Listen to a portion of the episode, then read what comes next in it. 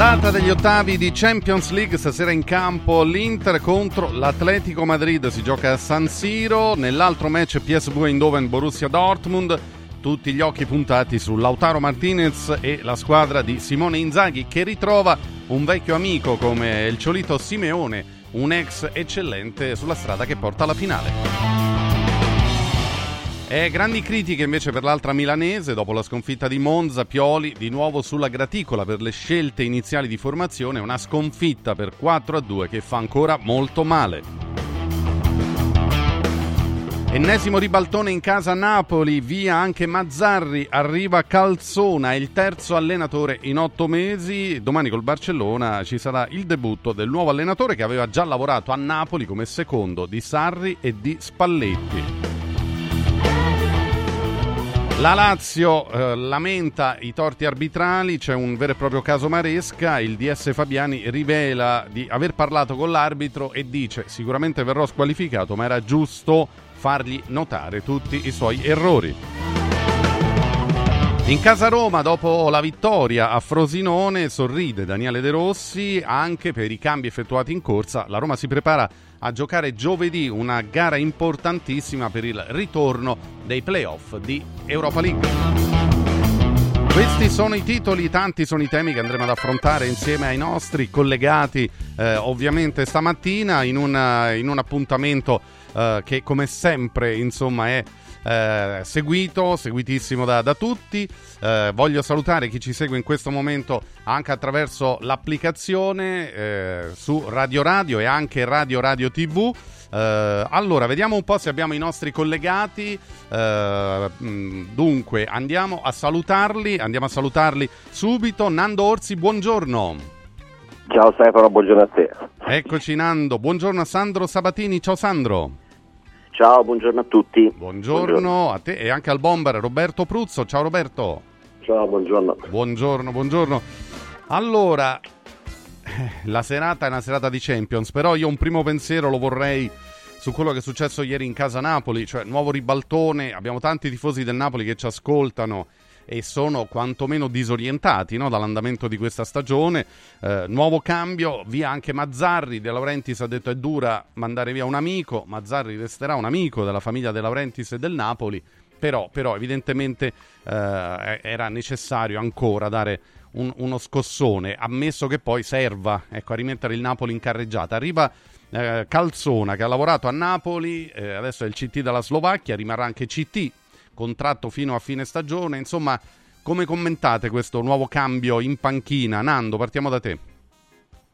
Eh, come lo commento? Io con qualche amico napoletano ho mandato qualche messaggio, ci mancava, anche, ci mancava solo Calzona. Nel ah. senso che terzo allenatore, un allenatore sorgente, in un bailam, eh, in una confusione a Napoli che regna sovrana, eh, il doppio ruolo, perché lui rimarrà allenatore della Slovacchia, quindi vuol dire che durante le soste non lo allenerà lui, ma lo allenerà l'allenatore in seconda. Insomma, la situazione che non è, non è bella e il presidente De Laurentiis ha, ha creato un po' tutto questo, gli allenatori ci hanno messo del loro, ma soprattutto anche i giocatori, quindi un ambiente sfatto, un ambiente proprio che adesso cercherà poi anche la scelta il giorno prima della partita col Barcellona. Sì, cambia qualcosa, che non cambia qualcosa, non lo so. Mm, l'ennesimo cambio di allenatore per salvare che cosa? Per salvare già una stagione distru- compromessa, distrutta. Io non so se c'è ancora una possibilità di andare in Champions League. Vediamo un po' Calzona se riesce a tirar su la situazione, però la situazione è veramente drammatica. Bilancio per Mazzarri in negativo, 15 Bilancio partite, 12 punti solo, eh, 4 vittorie, 3 pareggi, 5 sconfitte. Troppo eravamo, troppo io Fudio eravamo stati cattivi profeti, eh, anzi sì. buoni profeti, dicendo mm-hmm. che forse Mazzarri era inadatto a questo tipo di, di, di incarico, no? soprattutto dopo 10 anni. E, e, mi dispiace aver, aver, aver, azzeccato il pronostico, eh, nonostante qualcuno avesse detto che era la, la, l'allenatore adatto perché conosceva l'ambiente. Adesso ho sentito è arrivato Calzona perché conosce l'ambiente, secondo me devono prendere un allenatore che non conosce l'ambiente. mm, perché mm. quando lo conosci proprio ti adagi questo, in questo ambiente, soprattutto quest'anno. Quindi secondo me devono prendere veramente un allenatore che non c'entrava niente con Napoli e che entrava in un contesto dove faceva un po' quello che gli pare, dove non conosceva nessuno. Eh, però De Laurentiis ha scelto di nuovo di prendere un allenatore che conosceva l'ambiente perché è stato il vice di Spalletti e di, e di Sarri. Sì. Quindi vediamo un po'. Sandro Sabatini, altro cambio, eh, il Napoli ha chiuso la stagione scorsa scudetto con Spalletti, poi ha, ha scelto De Laurentiis, ha scelto Garzia, poi il cambio con Mazzarri, ora arriva Francesco Calzona che ha portato la Slovacchia alla, alla fase finale dell'Europeo, aveva appunto lavorato a Napoli, l'abbiamo detto, e... però ha tanto la sensazione di essere un, che ne so, qui a Roma si dice la toppa, che a volte è, meglio, è peggio del buco, insomma, no? con tutto rispetto per tutti, eh, anche se forse era necessaria un'altra, un'altra scossa. Che dici Sandro? Ma mh, mm, ci sono le scosse, cioè le scosse che anche fanno male, eh, però. Ah, infatti. Chissà gli effetti meglio. quali saranno, certo, adesso vedremo. Eh, capito? Ci, mm. ci, sono le scosse d'assestamento, ma ci sono anche i terremoti che crolla tutto, eh. Mm. Quindi per me, guarda, c'è un particolare Stefano, tu che sei in linea di redazione magari puoi controllare o poi ti sì. puoi far aiutare dalla redazione e dalla regia. Lo staff di Calzona, da chi è composto? Allora, Perché secondo sì, me qui sì. siamo in un caso più unico che raro di allenatore basta, cioè, siamo preparatore atletico. Quindi lui continua a fare anche il vice di se stesso. Sì, sì, avrà, Bonomi, avrà, Bonomi, che giocò nel oh. Napoli come vice, eh, è stato terzino del Napoli nel 2004-2005 ed era un collaboratore anche di, eh, di Sarri, Bonomi, mentre Sinatti torna da, da, preparatore atletico molto rimpianto, aveva seguito Spalletti anche in nazionale, quindi questo è lo staff, diciamo lui e altri due. Quindi la federazione ha dato l'ok per Sinatti che mantiene il doppio incarico? Eh sì. Sì, ma anche Calzona però Sandro, eh, Sandro sì. Sì, sì, sì. Calzona anche resta Calzona. CT dalla Slovacchia e, e, in effetti quando ci saranno gli impegni de, della nazionale eh, a Napoli l'allena Bonomi, l'allena Bonomi, sì, l'allena Bonomi. Sì. Sì, sì. Quindi in cambio di Sinatti immagino che De Laurentiis chiude la vicenda Spalletti lì con quella minaccia, eh, que- quella, quella, situazione lì. Vabbè, comunque det- detto tutto questo, eh, io eh, l'augurio è che il Napoli batta il Barcellona e che Calzona faccia il suo corso da, da bravo allenatore qual è. Eh, so che è un 1-4-3-3 senza discussioni, la, la linea alta eh, e quindi di sicuro il, il, il, Barcellona si troverà ad affrontare un Napoli che almeno in teoria e nelle, nel, in quello che proverà cercherà di, di, presentarsi con una veste completamente diversa rispetto a Mazzari e questo magari servirà per eh, dire, sparpagliare le idee del Barcellona. Eh, penso che Osimen, che è un corpo quasi estraneo a questa squadra, possa giocare da trascinatore e segnare un paio di gol. Eh, spero che non venga rimpianto troppo Zenischi fuori dalla lista UEFA, dalla lista Champions. Spero tutto il bene possibile per il Napoli, però lasciatemi dire che quello che sta facendo, quello che sta combinando De Laurentiis eh, è da cinema, dai. Eh sì, eh, dispiace dirlo, però, però caro Presidente, eh, così come eri stato molto bravo ad arrivare ad uno scudetto storico, clamoroso, stravinto, eccetera, e eh beh, qui, qui insomma sta, sta, adesso De Laurentiis sta monopolizzando eh, di nuovo su di sé la, tutta l'attenzione tutto, e tutto il resto, però con effetti... Mh, cioè, a, a, praticamente il Napoli è stato fatto a pezzi, insomma, nel giro di pochi mesi. Il Napoli non c'è più ormai. Il eh, Napoli non c'è più cioè, ormai. Delle scelte, Elmas che va via così. Eh, a un certo punto, no, Elmas non ci serve più. Ok, Zielischi in corsa, via. Cambi di allenatori. Cioè, ragazzi, ma che altro deve succedere? Bomber, non so, che idea ti stai facendo tu eh, della situazione che, eh, che, che, che di, si vive a C'è Napoli? un po' di confusione. C'è un po' di confusione. un po', un po' sì. un po', un po' di confusione, va bene. Barcellona ha un allenatore che ha dato la dire in anticipo, il, il, Napoli ha un allenatore che sta lì per tre mesi e poi dopo si sta già pensando a chi sarà il prossimo e questo è molto interessante cercare di capire. Qualcuno ipotizza che da Firenze si sta già preparando, ma comunque insomma Eh, adesso sono i giocatori più che mai che devono provare, provare a rimettersi in senso per conto loro e cercare di, di, di avere la dignità giusta, la professionalità per arrivare in fondo. E, e quindi staremo a vedere, io non, non, non, si possono fare previsioni in questo senso, no? perché può darsi pure che le perdano tutte e che finisca in, in cacciara oppure magari trovano dal lume di luce di, di, di eh, l'allenatore lì per mettere un po' le cose a posto tornerà a giocare come giocavano eh, nelle precedenti gestioni e, e, quindi staremo a vedere se c'è un minimo di reazioni o se pure stasera c'è la rumba e finisce in goleada. E tutto è possibile, quasi tutto è possibile. Mi sembra di aver sentito Calzona in una sua intervista sì. un po' di tempo fa che disse se, se, un mio difensore butta via la palla fuori per me è una sconfitta, non so, una cosa del genere. Io dico, ah. speriamo non l'abbia detta. Eh. Speriamo non l'abbia detta.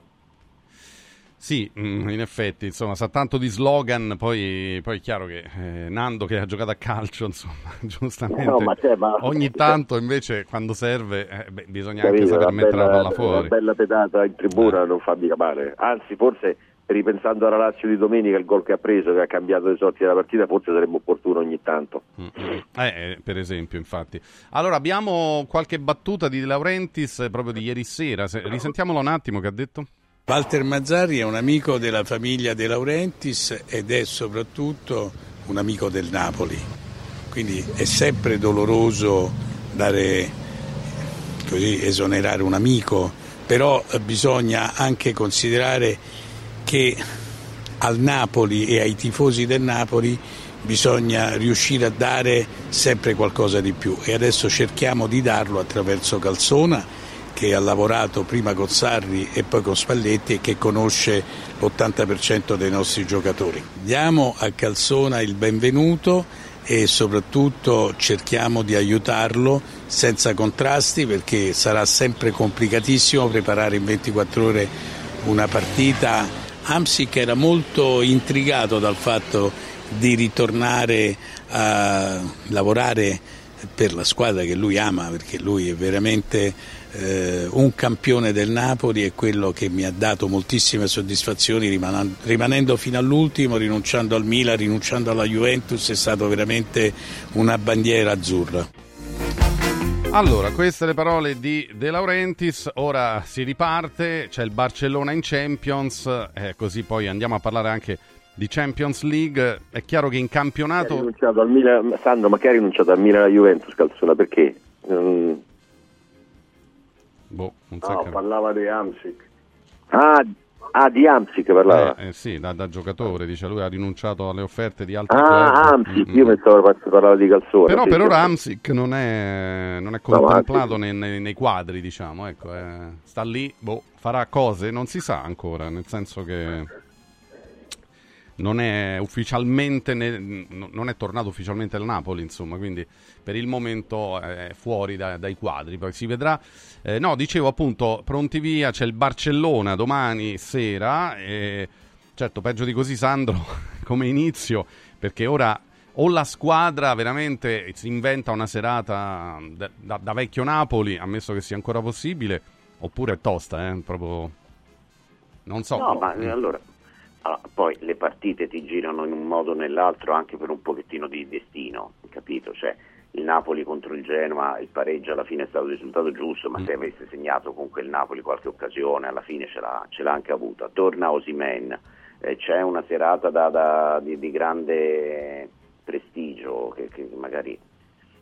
Cioè, la cosa però che è deprimente mm-hmm. è che De Laurentiis cioè, mette praticamente allora, il vice allenatore, qui Nando potrebbe fare un, un trattato, è una persona che è fondamentale nello spogliatoio, un componente dello staff fondamentale perché è quello che prende sotto braccio il giocatore se c'è bisogno, riceve la confidenza, a volte anche lo sfogo, sa che cosa filtrare e riportare o meno all'allenatore.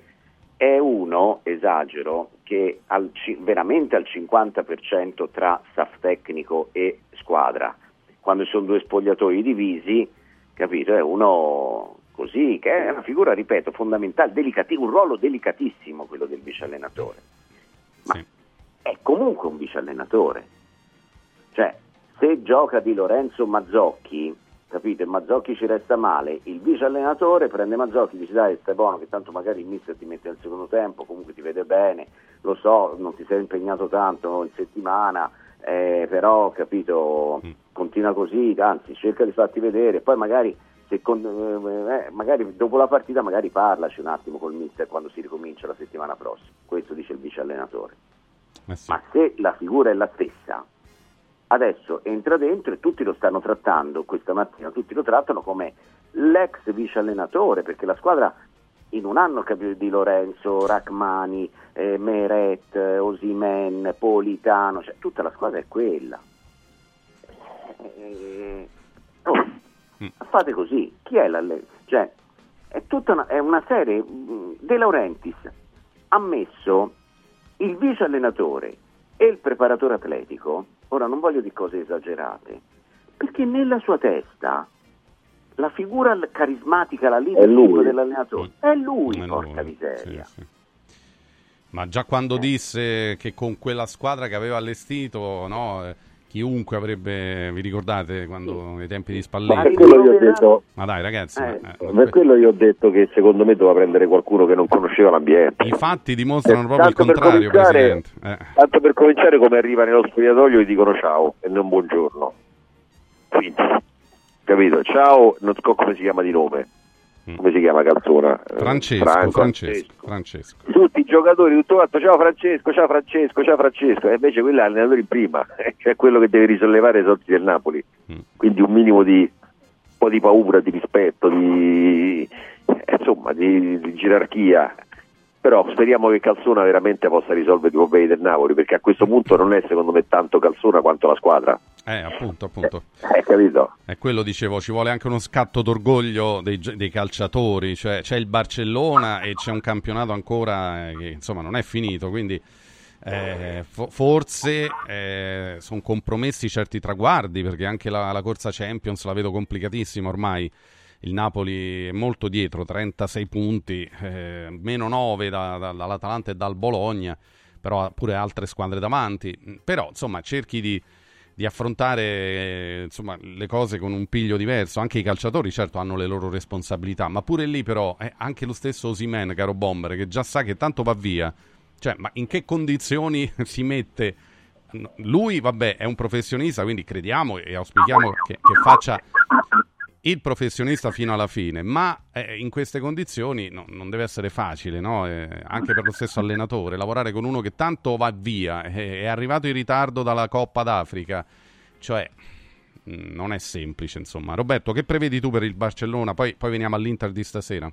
Ma che prevedo? Prevedo l'imprevedibile, che può succedere veramente di tutto. Io credo che la, la gente sia lì disposta a dare una mano, come sempre, cercare di, di- di portare la squadra a, a giocare alla pari questa partita. Magari poi salta fuori che quelli stanno peggio di te perché, perché l'allenatore non c'è più e c'è ancora, ma è come se non ci fosse, dal momento che ha già annunciato che- che non sarà la guida.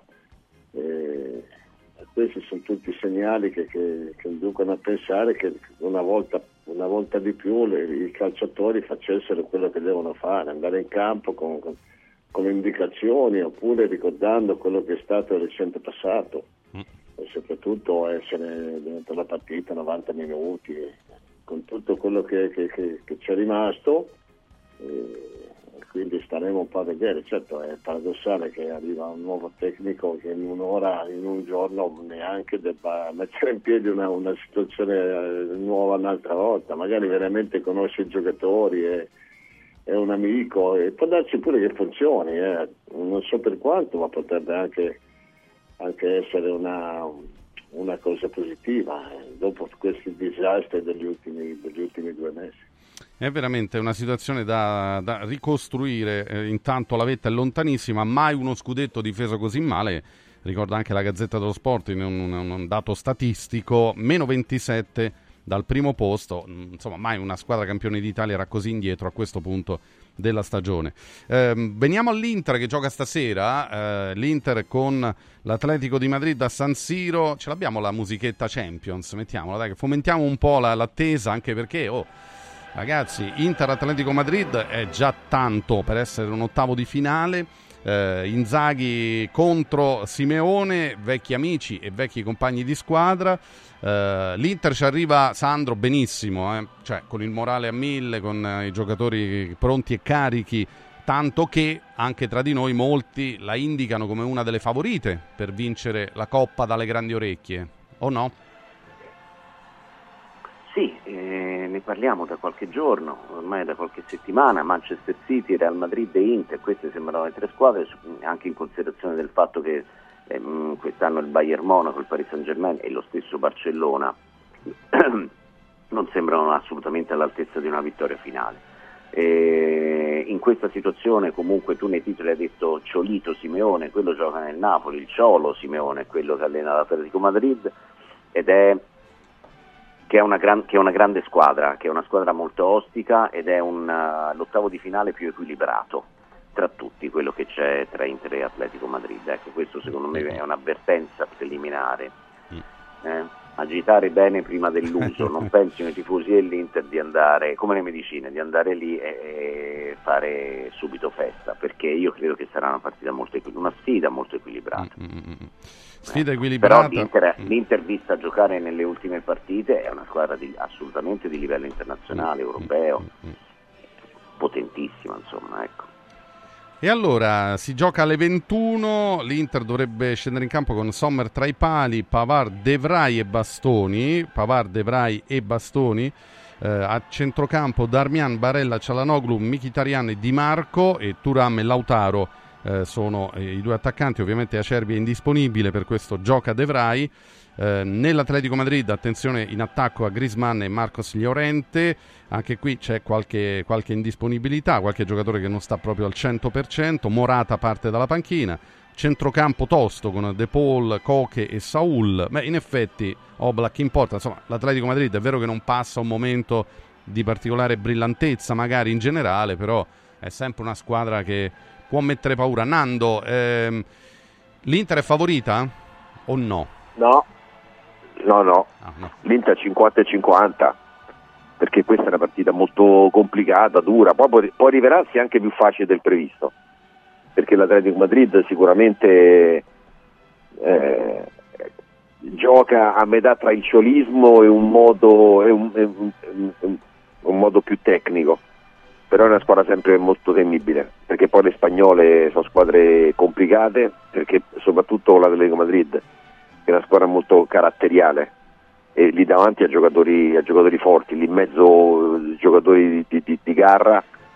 E quindi l'Inter doveva fare una gran partita per passare il turno, eh, col rischio che, che, che non basta, perché poi l'Atletico Madrid devi andartela a giocare lì che non è semplice. E quindi io direi proprio il, il, il più equilibrato di, di, confronto fra le due squadre. Eh, forse anche Barcellona-Napoli equilibrato, perché nonostante tutto il, il, disastro che sta succedendo, se fai le figurine o se vedi il percorso delle due squadre, anche Barcellona e Napoli non è che se la passino benissimo. Eh, però devo dire che una gran, una gran bella partita, vediamo un po' che succede. Simone, Simone, eh, sì, Simeone è ritornato dopo tanto tempo hanno giocato insieme sia Inzaghi che, che Simeone durante, quando stavano alla Lazio, però insomma indubbiamente hanno fatto una carriera da allenatore molto importante e hanno costruito due squadre a loro immagine e somiglianza. Allora, sentiamo il pensiero del Bomber su Inter Atletico Madrid, Roberto. Che partita Ma sarà per? L'Inter è, favor- l'Inter è favorita e come? Purtroppo è favorita e non credo che che possa essere una trappola questa partita perché, perché il livello de, dell'Atletico è molto alto. E quindi ti devi prendere la responsabilità di, di, di dover fare una partita di, di attacco, non, non, lo so fino a che punto, ma di, grande attenzione, però consapevole de, del fatto che, che, sei tra le prime tre d'Europa, perché il Bayern ragazzi è in piena, è in piena discesa libera, il Bayern non lo so mica che che situazione ha la prossima, perché che anche lì ha un allenatore che non c'è più praticamente, è un'altra gestione, delle volte vengono bene, delle volte viene fuori un gran casino e quindi io credo che l'Inter sia nelle condizioni di poter non gestire perché non è il termine esatto, ma giocare una partita intelligente, sfruttare la sua grande condizione e vincere, e vincere assolutamente la partita d'andata. Eh sì, cercare di fare risultato per poi presentarsi al match di ritorno con un qualche garanzia in più. Ehm, è un Inter, come detto, che arriva bene. Certo, l'assenza di Acerbi può essere pesante, gioca De Vrij. Finora Acerbi, eh, Sandro, è stato uno dei segreti di questa Inter eh, che, che, comunque prende anche pochissimi gol. Ora bisogna capire quanto può incidere la sua mancanza, no? perché il portiere sta facendo il suo, tutti fa- danno, danno il 100%. Acerbi è una delle chiavi del, del gioco e, del, e, della difesa anche del, dell'Inter, no? Questo magari anche un po' a sorpresa perché ci aspettavamo che fosse nella fase discendente della carriera, invece Acerbi tra l'anno scorso e quest'anno sta giocando su livelli pazzeschi. Sì, no, sicuramente, sicuramente, ma è un'assenza pesante, De Vrij l'ha sostituito bene, eh, va detto che per le caratteristiche degli attaccanti del, dell'Atletico Madrid, quindi praticamente Grisman, probabilmente Acerbi sarebbe stato fondamentale come esperienza, ma non proprio, non è che fa um, la figura perfetta. Grisman non si marca uomo contro uomo come ha fatto Acerbi con Vlaovic oppure in finale di Champions con Alland, ecco. È molto più difficile da beccare anche Depay. Poi c'è questo Morata che va in panchina, chissà se giocherà un po'.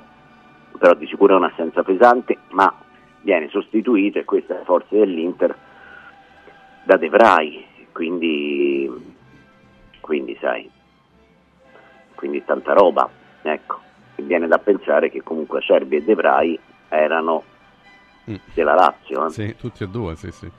Eh, è vero, uno è andato via a parametro zero, un altro è andato via per pochi spiccioli. Sì, sì. Eh, insomma. Gioca De Vrij dal primo minuto, ehm, volendo fare proprio un pronostico anche numerico nel punteggio, Bomber, come finisce stasera tra Inter e Atletico Madrid secondo te? Ma io penso che l'Inter vinca. Ora a dirti di quanto non, non, perché non è il Madrid una squadra che, che, che ti prende, ti eh, fa quelle partite, un'azione di qua, un'azione di là, oh, sarà pure dura, sarà pure dura scardinare, ma credo che vinca 1-0, è possibile. Mm. 1-0 dice il Bomber. Nando?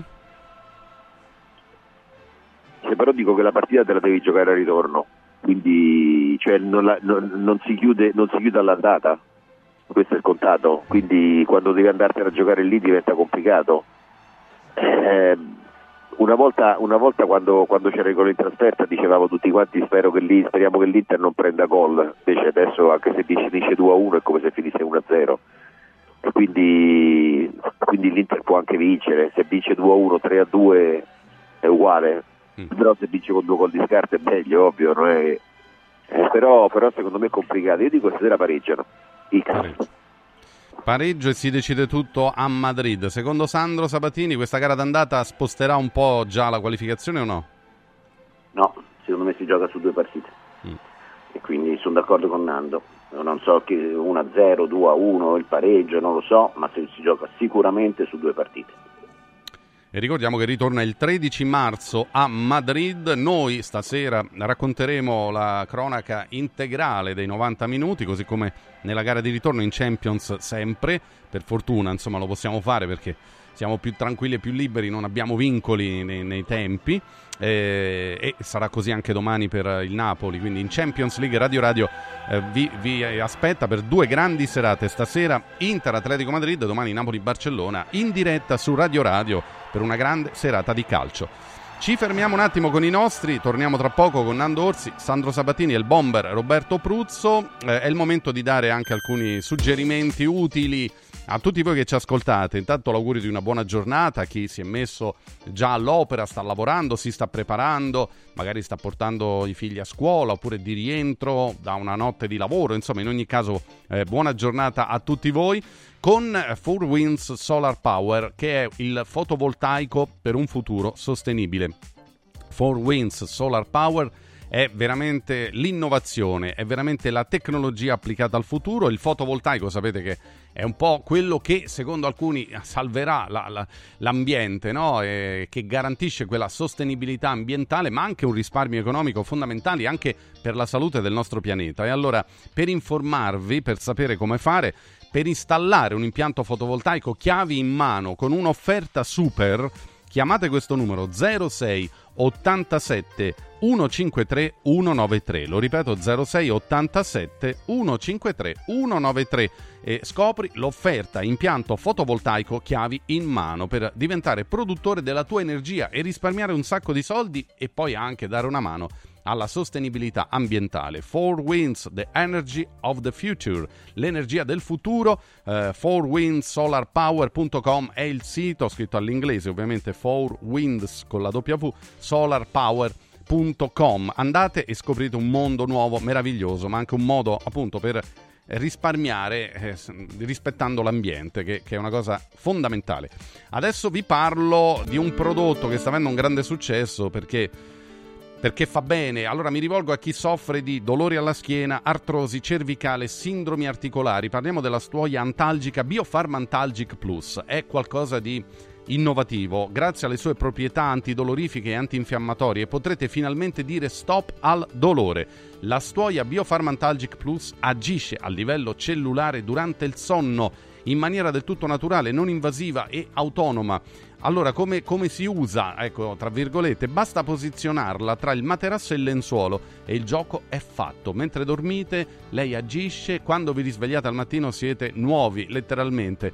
La stuoia antalgica Biofarmantalgic Plus è un aiuto concreto per tutti, eh, per quelle persone in particolare che hanno appunto problematiche infiammatorie, articolari, ma anche per gli sportivi. Eh, chiamate subito questo numero per una visita senza impegno, vengono a casa vostra, vi illustrano il funzionamento della stuoia eh, antalgica, Biofarmantalgic Plus, e in più vi danno in omaggio il macchinario notturno, che è integrabile alla stuoia e permette di beneficiare della magnetoterapia ad alta frequenza, sempre di notte, sempre mentre riposate, nella massima tranquillità. Stuoiantalgica.com è il sito, regalatevi il benessere, stuoiantalgica.com. Adesso vi porto ad Occhiali in Cantiere dove nell'ultimo weekend siamo stati protagonisti insomma, di una giornata bellissima nello store di Frosinone. Continua la promozione Porta un amico con l'acquisto di due occhiali da sole o da vista. Il meno caro è in omaggio andateci, prendetevi due occhiali al prezzo di uno praticamente, ma anche sulle nuovissime collezioni e magari portate veramente un amico a cui fate una cosa bellissima, un regalo vero e proprio. Occhiali in cantiere non smette mai di stupirci quando andate potete scegliere eh, anche appunto tra, tra, le marche più importanti, anche sulle nuovissime collezioni. Eh, vi stiamo facendo vedere attraverso il, eh, il nostro, la nostra regia televisiva anche il sito web. Quando vi capita andate su occhialincantiere.it perché lì trovate periodicamente le date aggiornate per fare anche le visite gratuite con l'ortottista, il contattologo, la visita specialistica. La, la, prenotate, andate e magari con l'occasione fate anche un acquisto di qualità perché Occhiali in Cantiere è qualità assoluta. L'occhiale in edizione limitata eh, sono tutti pezzi meravigliosi, anche le nuove collezioni tutte da scoprire. Vediamoci da Occhiali in Cantiere, Capena, Colleferro e Frosinone. Capena, Colleferro e Frosinone, occhialincantiere.it è il sito. Allora, tra poco, tra poco ripartiamo con Nando Orsi con il Bomber Pruzzo, con Sandro Sabatini, abbiamo parlato della Champions, torniamo anche un po' alle risultanze del campionato, come stanno le romane? Come stanno le inseguitrici dell'Inter che ormai ha fatto il vuoto e va verso lo scudetto, ma la Juve e anche il Milan escono abbastanza mal ridotte anche dall'ultimo turno di campionato. Ne riparliamo tra poco.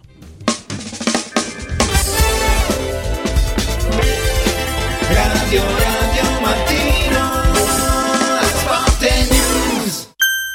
4 Winds Energy. Scopri l'offerta luce e gas per un risparmio garantito in bolletta. 4 Winds, the energy of the future. 4windsenergy.it Diego, uno di questi giorni vorrei venire da Occhiali in Cantiere. Ma cosa devo portare? I vecchi occhiali, una prescrizione, che cosa?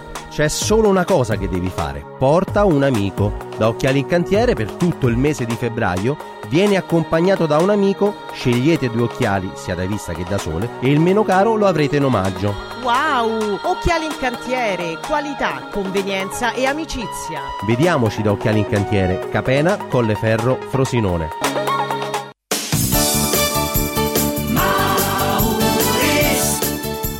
Mauris, il numero uno del risparmio per la casa e la famiglia. Avevi ragione, da Mauris ho risparmiato e ho trovato proprio tutto quello che cercavo. Grazie ai suoi 100 punti vendita in Italia, Mauris ci fa risparmiare nell'acquisto di detersivi, profumeria, casalinghi, giocattoli. Ferramenta, articoli per l'automobile e tutto per i nostri piccoli amici a quattro zampe. Mauris.it Mauris, i grandi magazzini italiani del risparmio. Mauris. Villa Mafalda, il punto di riferimento a Roma per la tua salute. A Villa Mafalda, l'esperienza medica incontra l'alta tecnologia. Una proposta completa di prestazioni eseguite in totale comfort e sicurezza. Esami diagnostici con le strumentazioni più all'avanguardia. Chirurgia endoscopica e robotica per interventi meno invasivi e una guarigione più rapida. Assistenza medica 24 ore su 24 tutto l'anno, compreso i festivi. Villa Mafalda è in via Monte delle Gioie 5 a Roma. villamafalda.com. Convenzionata con le maggiori compagnie assicurative. Una speciale convenzione è riservata agli ascoltatori Radio Radio. Come vanno le cose in azienda? Ah, è tutto un caos. Poco lavoro? No, al contrario, tanto lavoro, ma poco personale specializzato, anzi zero. Noi abbiamo risolto affidandoci a Valori SPA. Selezionano i candidati più qualificati, ottimizzando tempi e risorse. Se sei un candidato in cerca di occupazione o un'azienda in cerca di professionisti, scegli Valori SPA, Agenzia per il lavoro e la consulenza. 06 62 27 90 54 o valorispa.it. Non svendere il tuo oro. Adesso è il momento giusto per affidarsi a Universo Oro, il migliore da sempre. Fino a fine mese valuta il tuo oro a partire da 42 euro al grammo. 42 euro al grammo netti, senza commissioni, con pagamento immediato. Un'occasione d'oro. Universo Oro, il tuo banco metalli. A Roma, in Viale Eritrea 88, numero verde 800 13 40 30. Universo-oro.it Devo stampare i miei nuovi bigliettini da visita. Pressup.it Devo stampare il catalogo per la mia azienda. Pressup.it Cerco uno stampatore di qualità che consegni in 24 ore. Pressup.it Se hai la partita IVA, vai su Pressup.it, fai il preventivo in tempo reale, carica il tuo file di stampa e ordina con un clic. Cosa aspetti? Prova la qualità di Pressup, il tuo stampatore online. Quando il design incontra tecnologia e funzionalità, nasce nuova T-Cross. Venerdì 23, sabato 24 e domenica 25. Valentino concessionaria Volkswagen presenta nuova T-Cross. Bella da vivere. E su oltre 1000 auto usato certificato, incentivi Valentino fino a 2000 euro. 23, 24 e 25 con Francesca Ruocco Official DJ, eventi e street food gourmet in via Tiburtina 1097, via Prenestina 911, via Tuscolana 1233, via Paisiello e Largo Lanciani. Valentino Automobili automobili.it Radio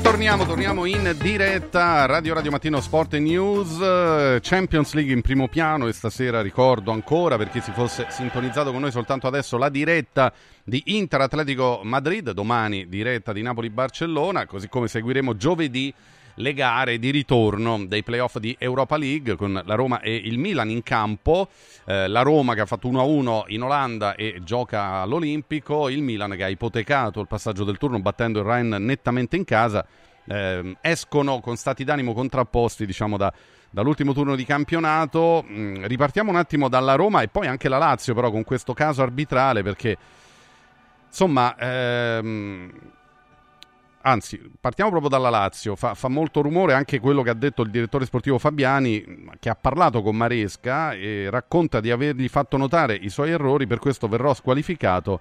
Ma è stato sbagliato non aver dato il secondo giallo a Fabian. E poi c'è la spinta Isaacsen. Abbiamo preso però due gol evitabili, dice, dice Fabiani, un virgolettato che prendo dal Corriere dello Sport.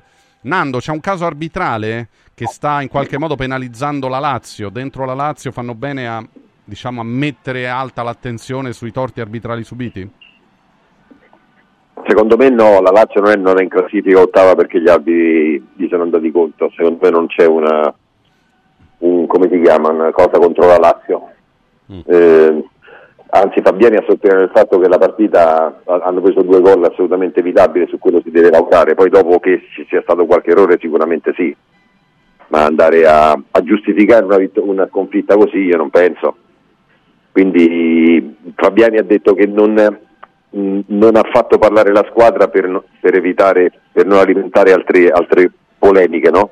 Che poi dopo potevano anche, cioè, ci potevano anche essere, che ne so, delle squalifiche dopo, dopo per delle dichiarazioni e tutto quanto. Quindi ha, ha voluto un po' eh, proteggere quello che è stato, l- l- l- nonostante poi l'arbitro abbia fatto un disastro, questo sì, ma insomma io non penso che, sia, che ci sia un problema arbitrale contro la Lazio.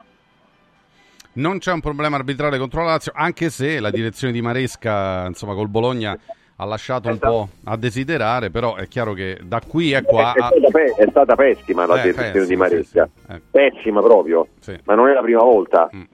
Però insomma da qui, come ha detto Fabiani, le, le colpe non sono soltanto arbitrali. E attenzione perché giovedì ricordavo gli impegni internazionali, ma c'è anche un match di recupero del campionato e proprio la Lazio va a Torino giovedì eh, 22 febbraio, si gioca alle 20.45. Quindi saranno in campo tutte e due le romane, ma ovviamente per obiettivi diversi.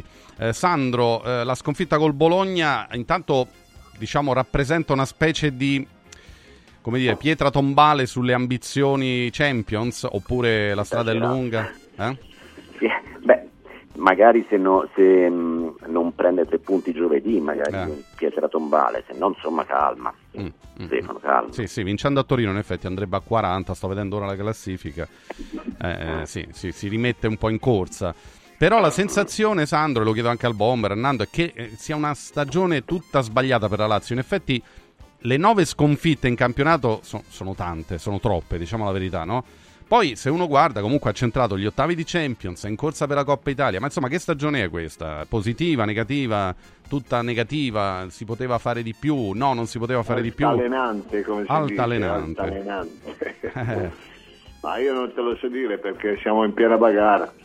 Il campionato è nel vivo veramente, ci sono dei scontri diretti, partite molto importanti e quindi io non escludo neanche che le, le- le- due squadre a 45 possano avere una- un, un calo, un calo naturale e quindi devi essere pronto ad approfittarne. Pronto ad approfittarne significa vincere le prossime, perché altrimenti, come dici te, diventa dura. No? Se cominci ad andare oltre le 10 sconfitte, poi non puoi più veramente sbagliare.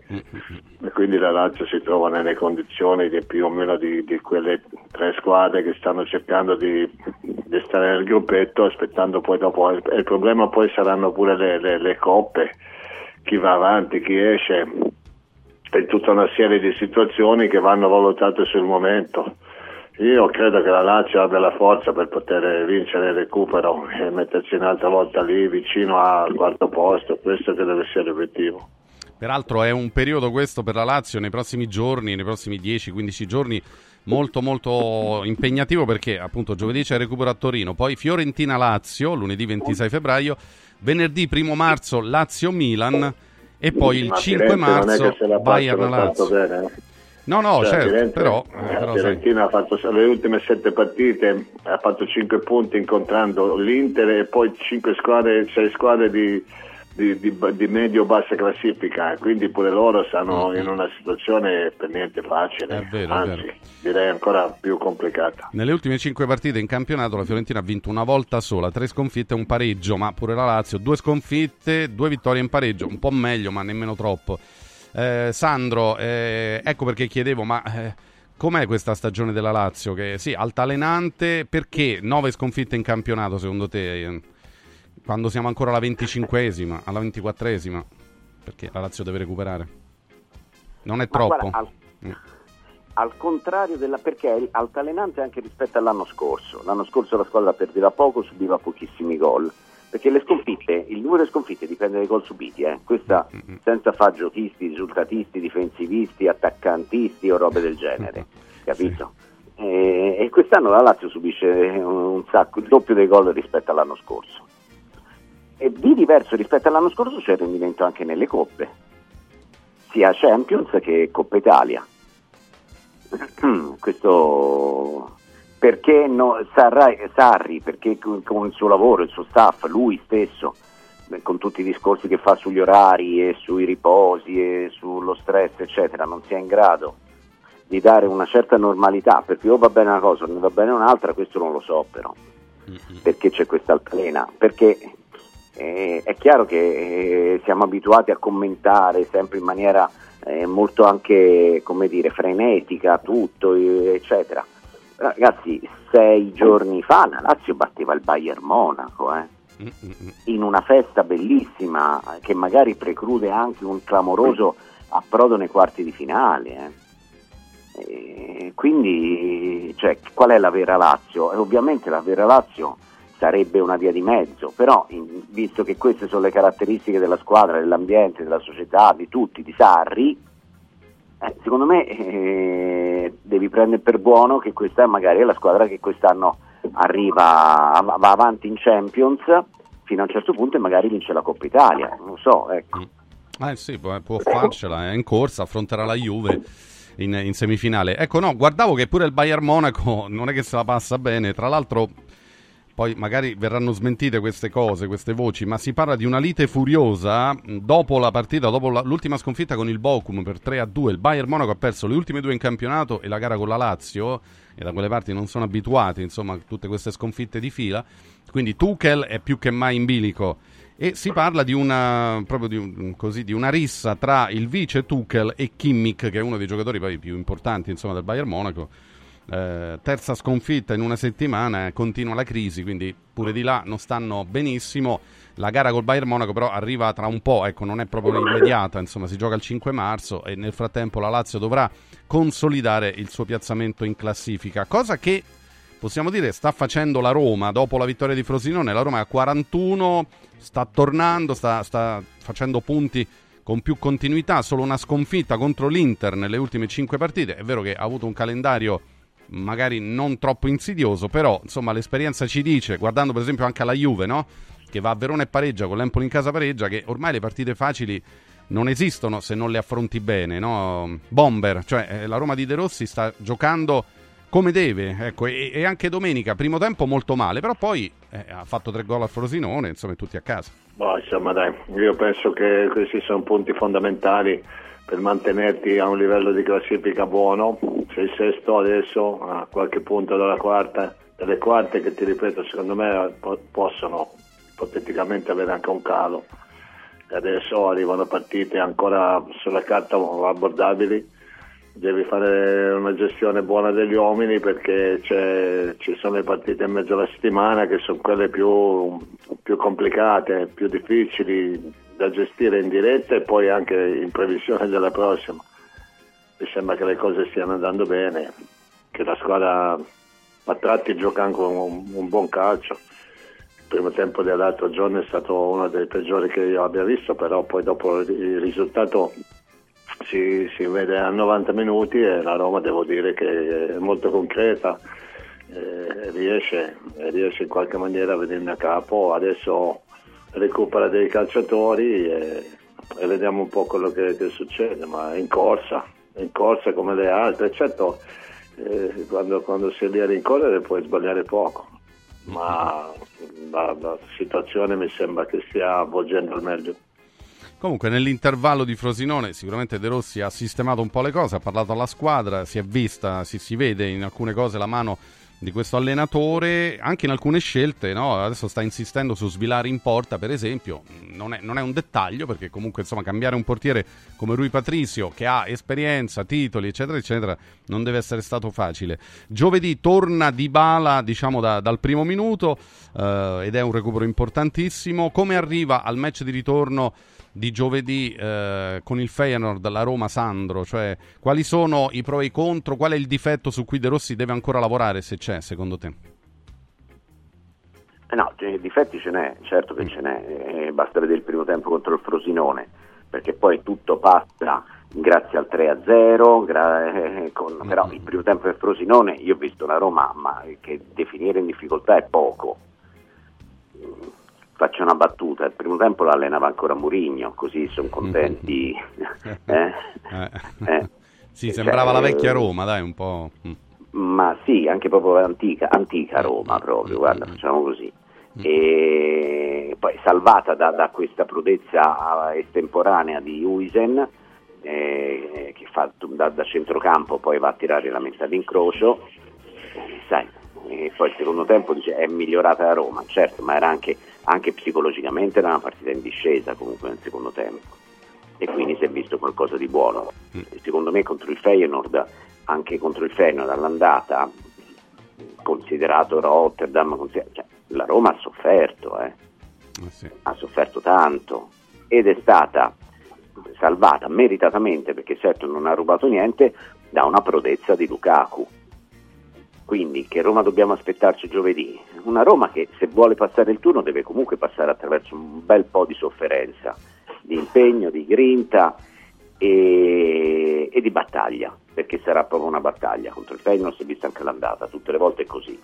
In questo senso eh, Dybala spero che determini, perché se Dybala determina è un valore aggiunto, ma se Dybala nella battaglia si mette a fare i tunnel a centrocampo non servono a nulla, eh, insomma.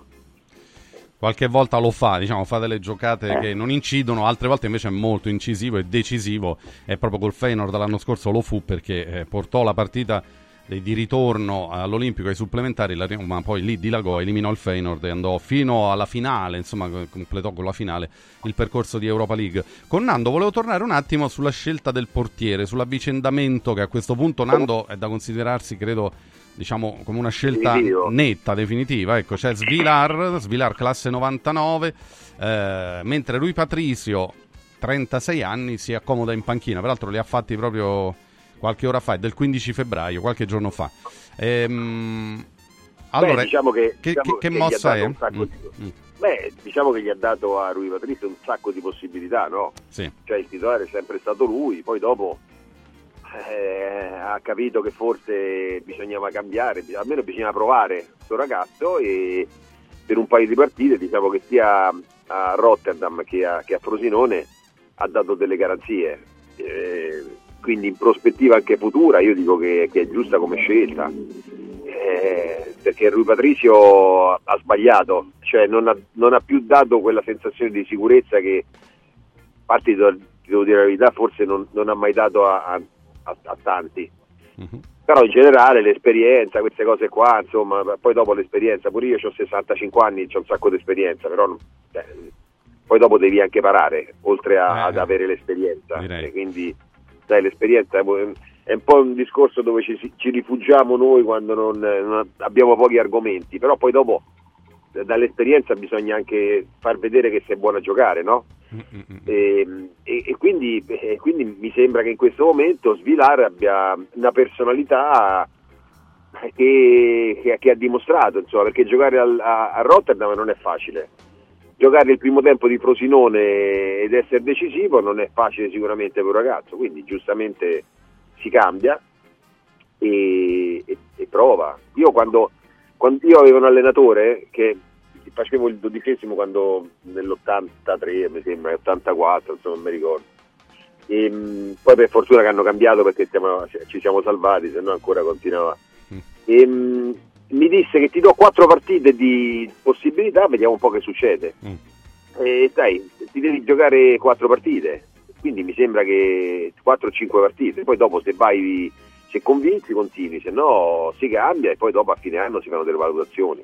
Ah, certo, certo. Comunque Svilar ha parato eh, in, eh, sia in Coppa, ma soprattutto a Frosinone, insomma, dove ha salvato il risultato nel primo tempo. Il Bomber ha qualche perplessità eh? su cosa, Roberto? No, ma a parte che ha 25 anni non è più proprio di primo pelo e, e poi io penso che i secondi sono secondi, ma non è, non è neanche così perché a Firenze per esempio un secondo che, era- che ha fatto il secondo dalla vita adesso è, è un buon, diciamo un buon primo e quindi non è escluso che si possa anche fare quel saltino di qualità.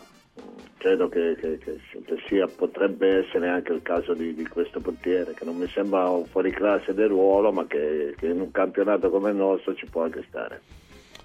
Comunque, insomma, giovedì c'è questa gara di ritorno col Feyenoord, eh, non sarà facile, ma la Roma gioca in casa e avrà il sostegno ancora una volta del, del pubblico, insomma, che sicuramente eh, farà sentire la sua vicinanza, il suo calore alla squadra. Per chiudere eh, que- questo, questo blocco, un pensiero sulle grandi deluse dell'ultimo turno di campionato, cioè stanno dietro all'Inter e probabilmente ci resteranno. Adesso vediamo in quale ordine poi. Comunque Juve e Milan eh, escono male, la Juve da Verona a, a- a capo di un, un miniciclo veramente devastante sul piano dei risultati, ma direi anche nel gioco, un passo, due passi, forse tre indietro, eh, con una Juve di nuovo timorosa, di nuovo anche a Verona dominata nel gioco, insomma, dal Verona, che è una squadra che è stata completamente smantellata nell'ultimo mercato invernale, eppure sembrava a un certo punto Real Madrid-Juventus, mentre il Milan paga forse anche un po' le scelte di Pioli. Ecco, due allenatori eh, nel mirino della critica. Eh, quanti demeriti hanno e quanto è colpa loro, proprio la metto proprio in modo brutale, tra virgolette. Sandro, cioè Pioli e Allegri, meritano tutte queste critiche? Eh, cioè, merita- per, beh, per per l'ultima partita sicuramente sì, per- nel caso di Allegri per le ultime quattro partite, eh, nel caso di Pioli per un, per un periodo. Eh, qui siamo in presenza che se devi fare il termine di paragone con l'Inter tutti meritano le critiche. Se devi fare il termine di paragone, per esempio le due milanesi con le due romane, considerata la classifica dell'anno scorso, eh, eh, cioè Juventus, Juventus e Milan nei confronti di Lazio e Roma, considerato il, il- i punti di partenza dell'anno scorso, va, va moderata la critica. Io continuo a dire che comunque tutti questi punti che ha fatto la Juventus ste- questa posizione in classifica, secondo me andrebbero giudicati con più, come dire, comprensione. Ecco. Eh, per quanto riguarda il Milan, sai, le scelte di, di formazione, ma quelle so- sono le cose fondamentali no? per Pioli, anche per Allegri. Le scelte di formazione sono quando i cambi nell'ultima mezz'ora contro Udinese, per esempio, che non, non- non ci azzeccano. E, e quindi le scelte di formazione di Pioli nella partita contro il Monza sono evidenti gli errori, ma ancora più evidente, e questo non so se è colpa di, di- di- di Florenzi o dei difensori o, de- o di Pioli dalla panchina, che tu per miracolo fai il 2-2 con un uomo in meno e prendi il 3-2 praticamente in contropiede. Cioè, lì è da, è da, da- da- da andare in ritiro subito, capito? La sera stessa, da Monza vai a Milanello e dormi in ritiro per punizione. Eh sì, ne hanno combinate di ogni in effetti. Ecco, su- sugli allenatori che sono un po' sulla graticola, il pensiero del Bomber. Ma guarda, io per la Juve penso che dopo la, la sconfitta di Milano eh, abbiano staccato un po' la spina. Lì l'allenatore può fare fino a un certo punto. Staccare significa che ti trovi in una condizione di classifica molto buona e vedi che, che- che il primo posto è lontano, si sta allontanando e hai, hai avuto un rigetto, diciamo così, un- un- eh, ti- per un attimo però ti è costato carissimo e adesso devi ri- rilasciare il naso, ma c'è la possibilità di farlo perché non hai neanche altre distrazioni durante, durante la settimana. Per il Milan incidente di, di percorso lo dobbiamo chiamare, sottovalutare una situazione eh, per cercare di certo quel 3-0 lì del Correm ti, ti dava- ti poteva dare anche indi- altre indicazioni eh. Però per questa sconfitta io credo che Stefano Pioli non, non- non- non vada un'altra volta sulla graticola Nando, per chiudere, tuo pensiero Ma su Allegri io dico, io- io dico che i due allenatori in questa settimana hanno sbagliato qualcosa.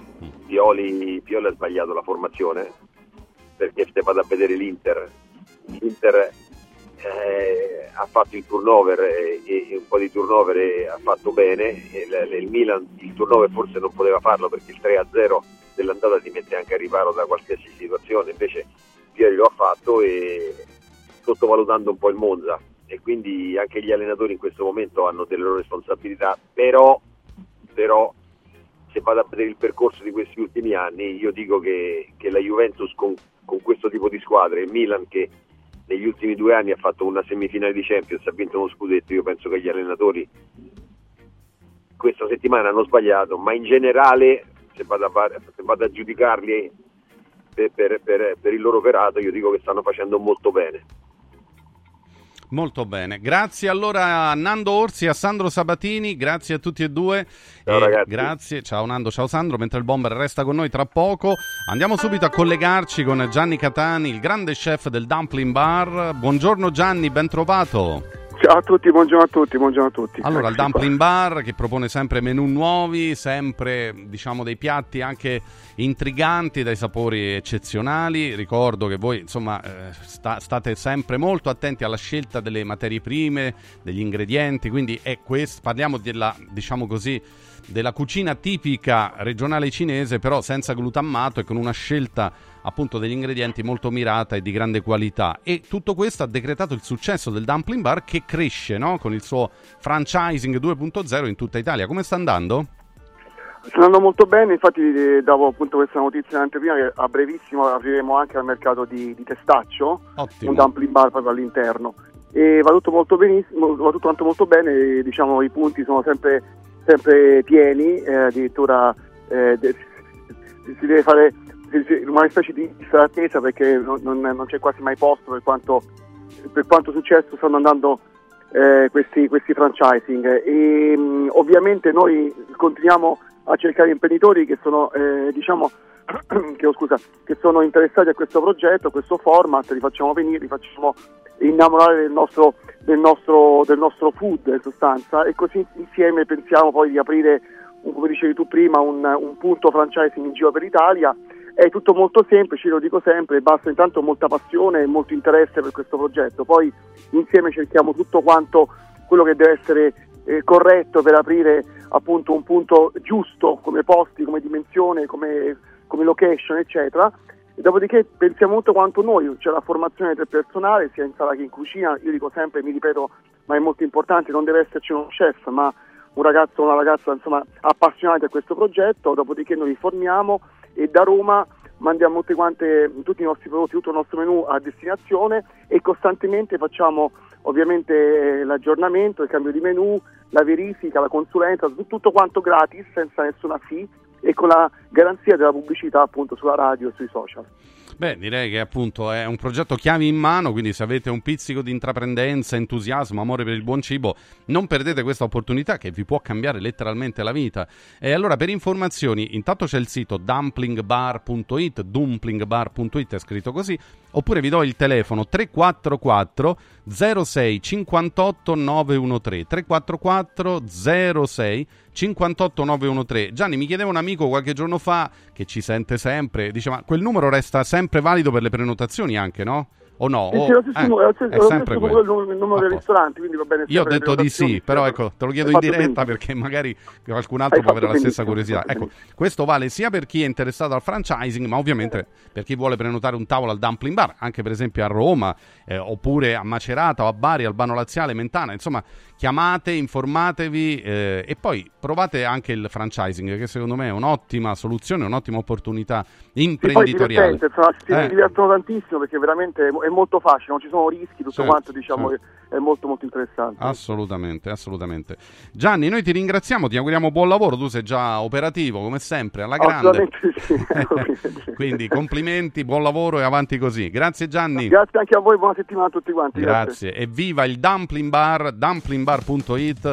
Ripeto il telefono 344 06 58 913. Allora, tra poco con i nostri arrivano Furio Focolari, arrivano gli altri, Stefano Agresti, eh, Stefano Carina col Bomber Pruzzo. Insomma, ci rituffiamo nell'atmosfera Champions. L'Inter che gioca stasera, il Napoli domani con un nuovo allenatore ed è il quarto, diciamo, in nove mesi, perché da Spalletti, Spalletti aveva chiuso a giugno eh, poi eh, Garzia, Mazzarri, adesso Calzona e poi ridiamo uno sguardo a tutto il resto. Restate con noi a tra poco.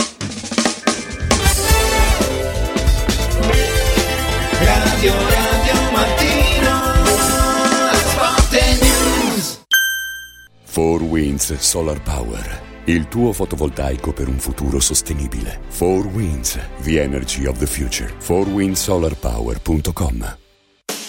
Vinci con Mauris. Dall'11 al 23 febbraio Mauris mette in palio 30.000 buoni spesa del valore di 30 euro. Tenta la fortuna, partecipare è semplice. Basta recarsi in un punto vendita Mauris in tutta Italia e ogni 30 euro di spesa ricevi un gratta e vinci e puoi vincere subito un buono spesa da 30 euro da utilizzare per il tuo prossimo acquisto entro il 30 aprile 2024. La fortuna ti aspetta da Mauris. Operazione a premi valida dall'11 al 23 febbraio 2024 fino a esaurimento tagliandi.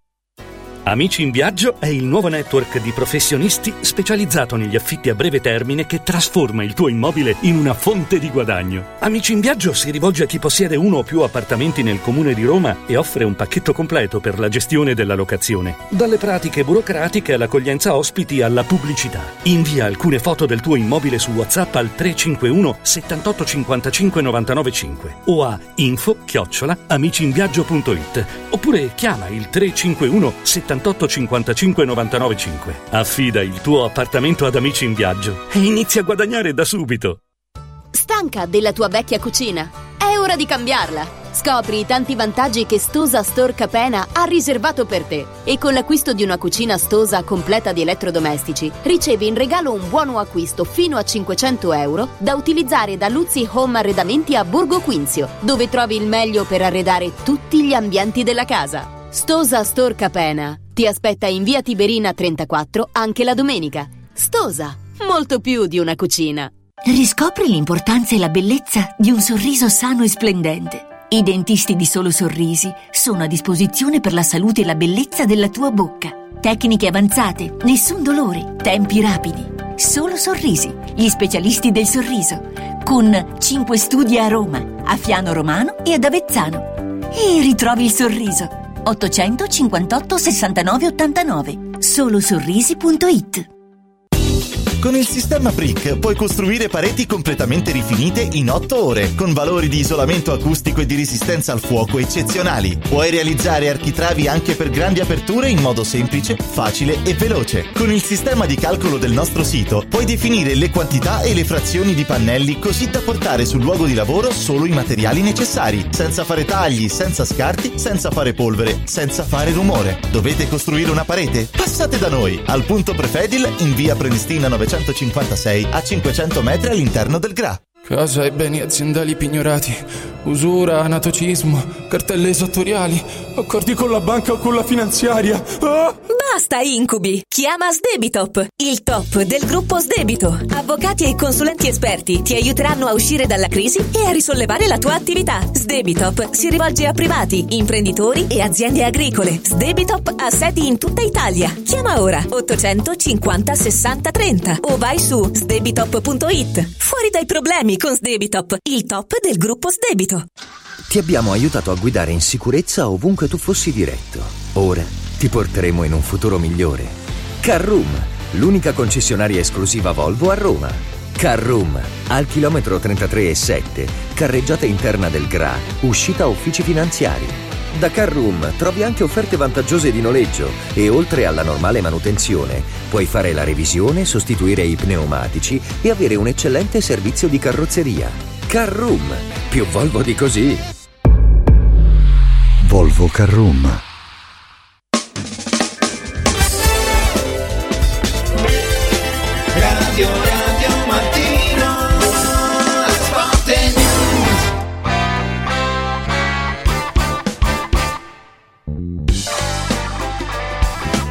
Buongiorno, buongiorno a tutti i nostri che ci seguono anche attraverso l'applicazione, scaricate l'applicazione per seguire Radio Radio anche in video ovunque voi siate. Buongiorno ai nostri collegati, andiamo da Furio Focolari. Ciao Furio. Un felice buongiorno a tutti. Eccoci, ciao Furio, buongiorno a te. Buongiorno a Stefano Agresti, ciao Stefano. Ciao ciao, buongiorno a tutti, buongiorno. Buongiorno al bomber Roberto Pruzzo, ciao Roberto. Che arriva e buongiorno a Stefano Carina. Ciao Stefano. Ciao, buongiorno. Ciao Stefano, Bomber Eccomi. ci sei? Eccolo, eccolo, c'è, c'è Roberto. Ci siamo tutti. Allora, ci prepariamo a due giorni di Champions. Poi c'è l'Europa League, il recupero tra Torino e Lazio giovedì. Insomma, una bella settimana piena di partite. Però andiamo per ordine. Champions League stasera. eh, scende in campo l'Inter con l'Atletico, domani il Napoli col Barcellona. Allora, facendo una piccola variazione sul tema, perché poi andiamo all'Inter, volevo un pensiero vostro del mattino su quello che sta accadendo a Napoli. Perché da Spalletti in poi, in nove mesi, Spalletti aveva chiuso a giugno la sua avventura napoletana, poi è successo di tutto di più. È il quarto allenatore, diciamo, contando anche Spalletti, in nove mesi. Furio, che sta succedendo e che è successo ieri? Perché l'ennesimo ribaltone con un De Laurentiis che ha detto anche delle cose, prima l'abbiamo ascoltato. Insomma, dice ringraziamo l'amico Walter Mazzarri, che resta un amico della famiglia De Laurentiis e del Napoli, ma, eh, ma, puntini puntini, arriva Calzona, che è stato un secondo eh, con Sarri e con Spalletti, ha lavorato già a Napoli. Che ne pensi? Ma tutto il male possibile, tutto il male possibile, Stefano. Io è semplice, non, non c'è da fare i fenomeni. Eh, basta dire che De Laurentiis per eh, sostituire quella squadra pazzesca che aveva vinto il campionato, quindi per sostituire quell'allenatore al di là di tutto il resto, ha preso prima un allenatore esonerato, Garzia era stato appena cacciato via dall'Arabia Saudita, poi ha preso un ex allenatore, Mazzarri, che era chiaramente un ex allenatore, lo ha dimostrato nei fatti, e ora prende un mezzo allenatore. Mezzo non perché non sia capace, magari sarà bravissimo, ma perché è in comproprietà con la Slovacchia. Con la, con la nazionale slovacca, sì. Quindi, quindi uno esonerato, uno ex e uno mezzo. Beh, io penso che peggio di così non si possa fare. In effetti, a mo- molti, siccome abbiamo tantissimi tifosi napoletani che ci seguono, ci stanno anche scrivendo, sono abbastanza disorientati e se la prendono col presidente De Laurentiis, caro Stefano Agresti, che, che, insomma pare non indovinarne più una. Ma che, che sta succedendo? Beh, le ha indovinate tutte l'anno scorso e quest'anno le sta sbagliando tutte, mi sembra non ci siano dubbi, è incredibile quello che sta succedendo a Napoli, no? quello che, che sono riusciti a distruggere, chi è riuscito a distruggere De Laurentiis nel breve volgere di, pochi, di poche settimane, di pochi mesi. Eh, non ha azzeccato una scelta, non ha azzeccato una scelta. È chiaro che, è chiaro che gli allenatori poi, poi eh, gli allenatori eh, passano, ma, ma lui li ha sbagliati veramente tutti, ha commesso degli errori gravissimi. E il principale responsabile di tutto, forse l'unico responsabile, è sicuramente lui. Lui se l'è presa la responsabilità, però insomma è veramente, è veramente incredibile quello che è riuscito a fare. Questo avvicendamento continuo di allenatori mi fa ripensare, che ne so, alla stagione della Roma con tutti quegli avvicendamenti, no? vi ricordate, del Neri, Bruno Conti, però, però eh, a parte che è completamente diverso il contesto, e poi si partiva qui da uno scudetto vinto, caro Bomber, è, è un patrimonio che è stato dilapidato in pochi mesi, com'è possibile secondo te? Eh, non si, da quando Spalletti ha deciso di lasciare credo che sia iniziato un, un momento, un periodo molto complicato. Il Presidente ha, ha, cercato di trovare un tecnico che fosse in grado, a un certo punto aveva anche detto che quella era una squadra talmente forte che si poteva come dire, allenare da solo e fare auto, auto. Invece non puoi farlo perché poi le teste dei calciatori, ognuno è diverso da quell'altro e le scelte sono state più o meno tutte sbagliate e quest'ultima è paradossale, no? È veramente paradossale. Adesso ti devi affidare ai calciatori e qui si apre un'altra parentesi perché ci sarà qualcuno che se n'è già andato da un'altra parte, ci sarà qualcuno che, che, che si vorrà rilanciare, ci sarà qualcun altro in mezzo c'è, c'è, un allenatore che ha tempo e staremo a vedere. È paradossale che il Barcellona è, ha un allenatore che a fine stagione ha già dichiarato che non sarà più l'allenatore del, del club, eh, però, è lì, però è lì, a Bayern Monaco sta succedendo di tutto. È una, una stagione turbolenta, però quella del Napoli va oltre. Eh, va oltre, infatti poi domani c'è il Barcellona, quindi per Calzona un esordio anche complicatissimo. Lui ha portato la Slovacchia alla fase finale degli europei, quindi ha fatto un ottimo lavoro da CT di quella nazionale. Tanto che la federazione slovacca ha dato l'ok, però solo fino a fine stagione e ovviamente quando ci saranno gli impegni della nazionale, perché questo è un altro aspetto, no? nella marcia di avvicinamento all'europeo. Adesso non so il calendario della Slovacchia, sinceramente non lo so, magari ci andiamo a documentare, però è chiaro che quando lui allenerà la Slovacchia e magari farà dei raduni prima dell'europeo, qualche amichevole, il Napoli rimarrà scoperto, nel senso che ad allenare rimarrà eh, o Bonomi che è il suo vice o il preparatore atletico Sinatti. Non avrà già preso un altro nel frattempo. Eh, forse. Perciò ho detto mezzo, Eh. perciò ho detto Eh, mezzo ma- non eh, perché sì, non sì, sia capace, certo, perché certo. probabilmente è anche bravo, ma è mezzo allenatore perché la Slovacchia è la, Eh sì, è la numero uno, il finalista, Napoli sì, è il sì. numero due. Sì, sì, sì. Stefano Carina, il tuo pensiero su quello che succede a Napoli, quello che è successo anche nelle ultime ore? C'è poco da aggiungere, secondo me De Laurentiis alla fine della, della passata stagione è stato colpito dalla sindrome di Luigi XIV.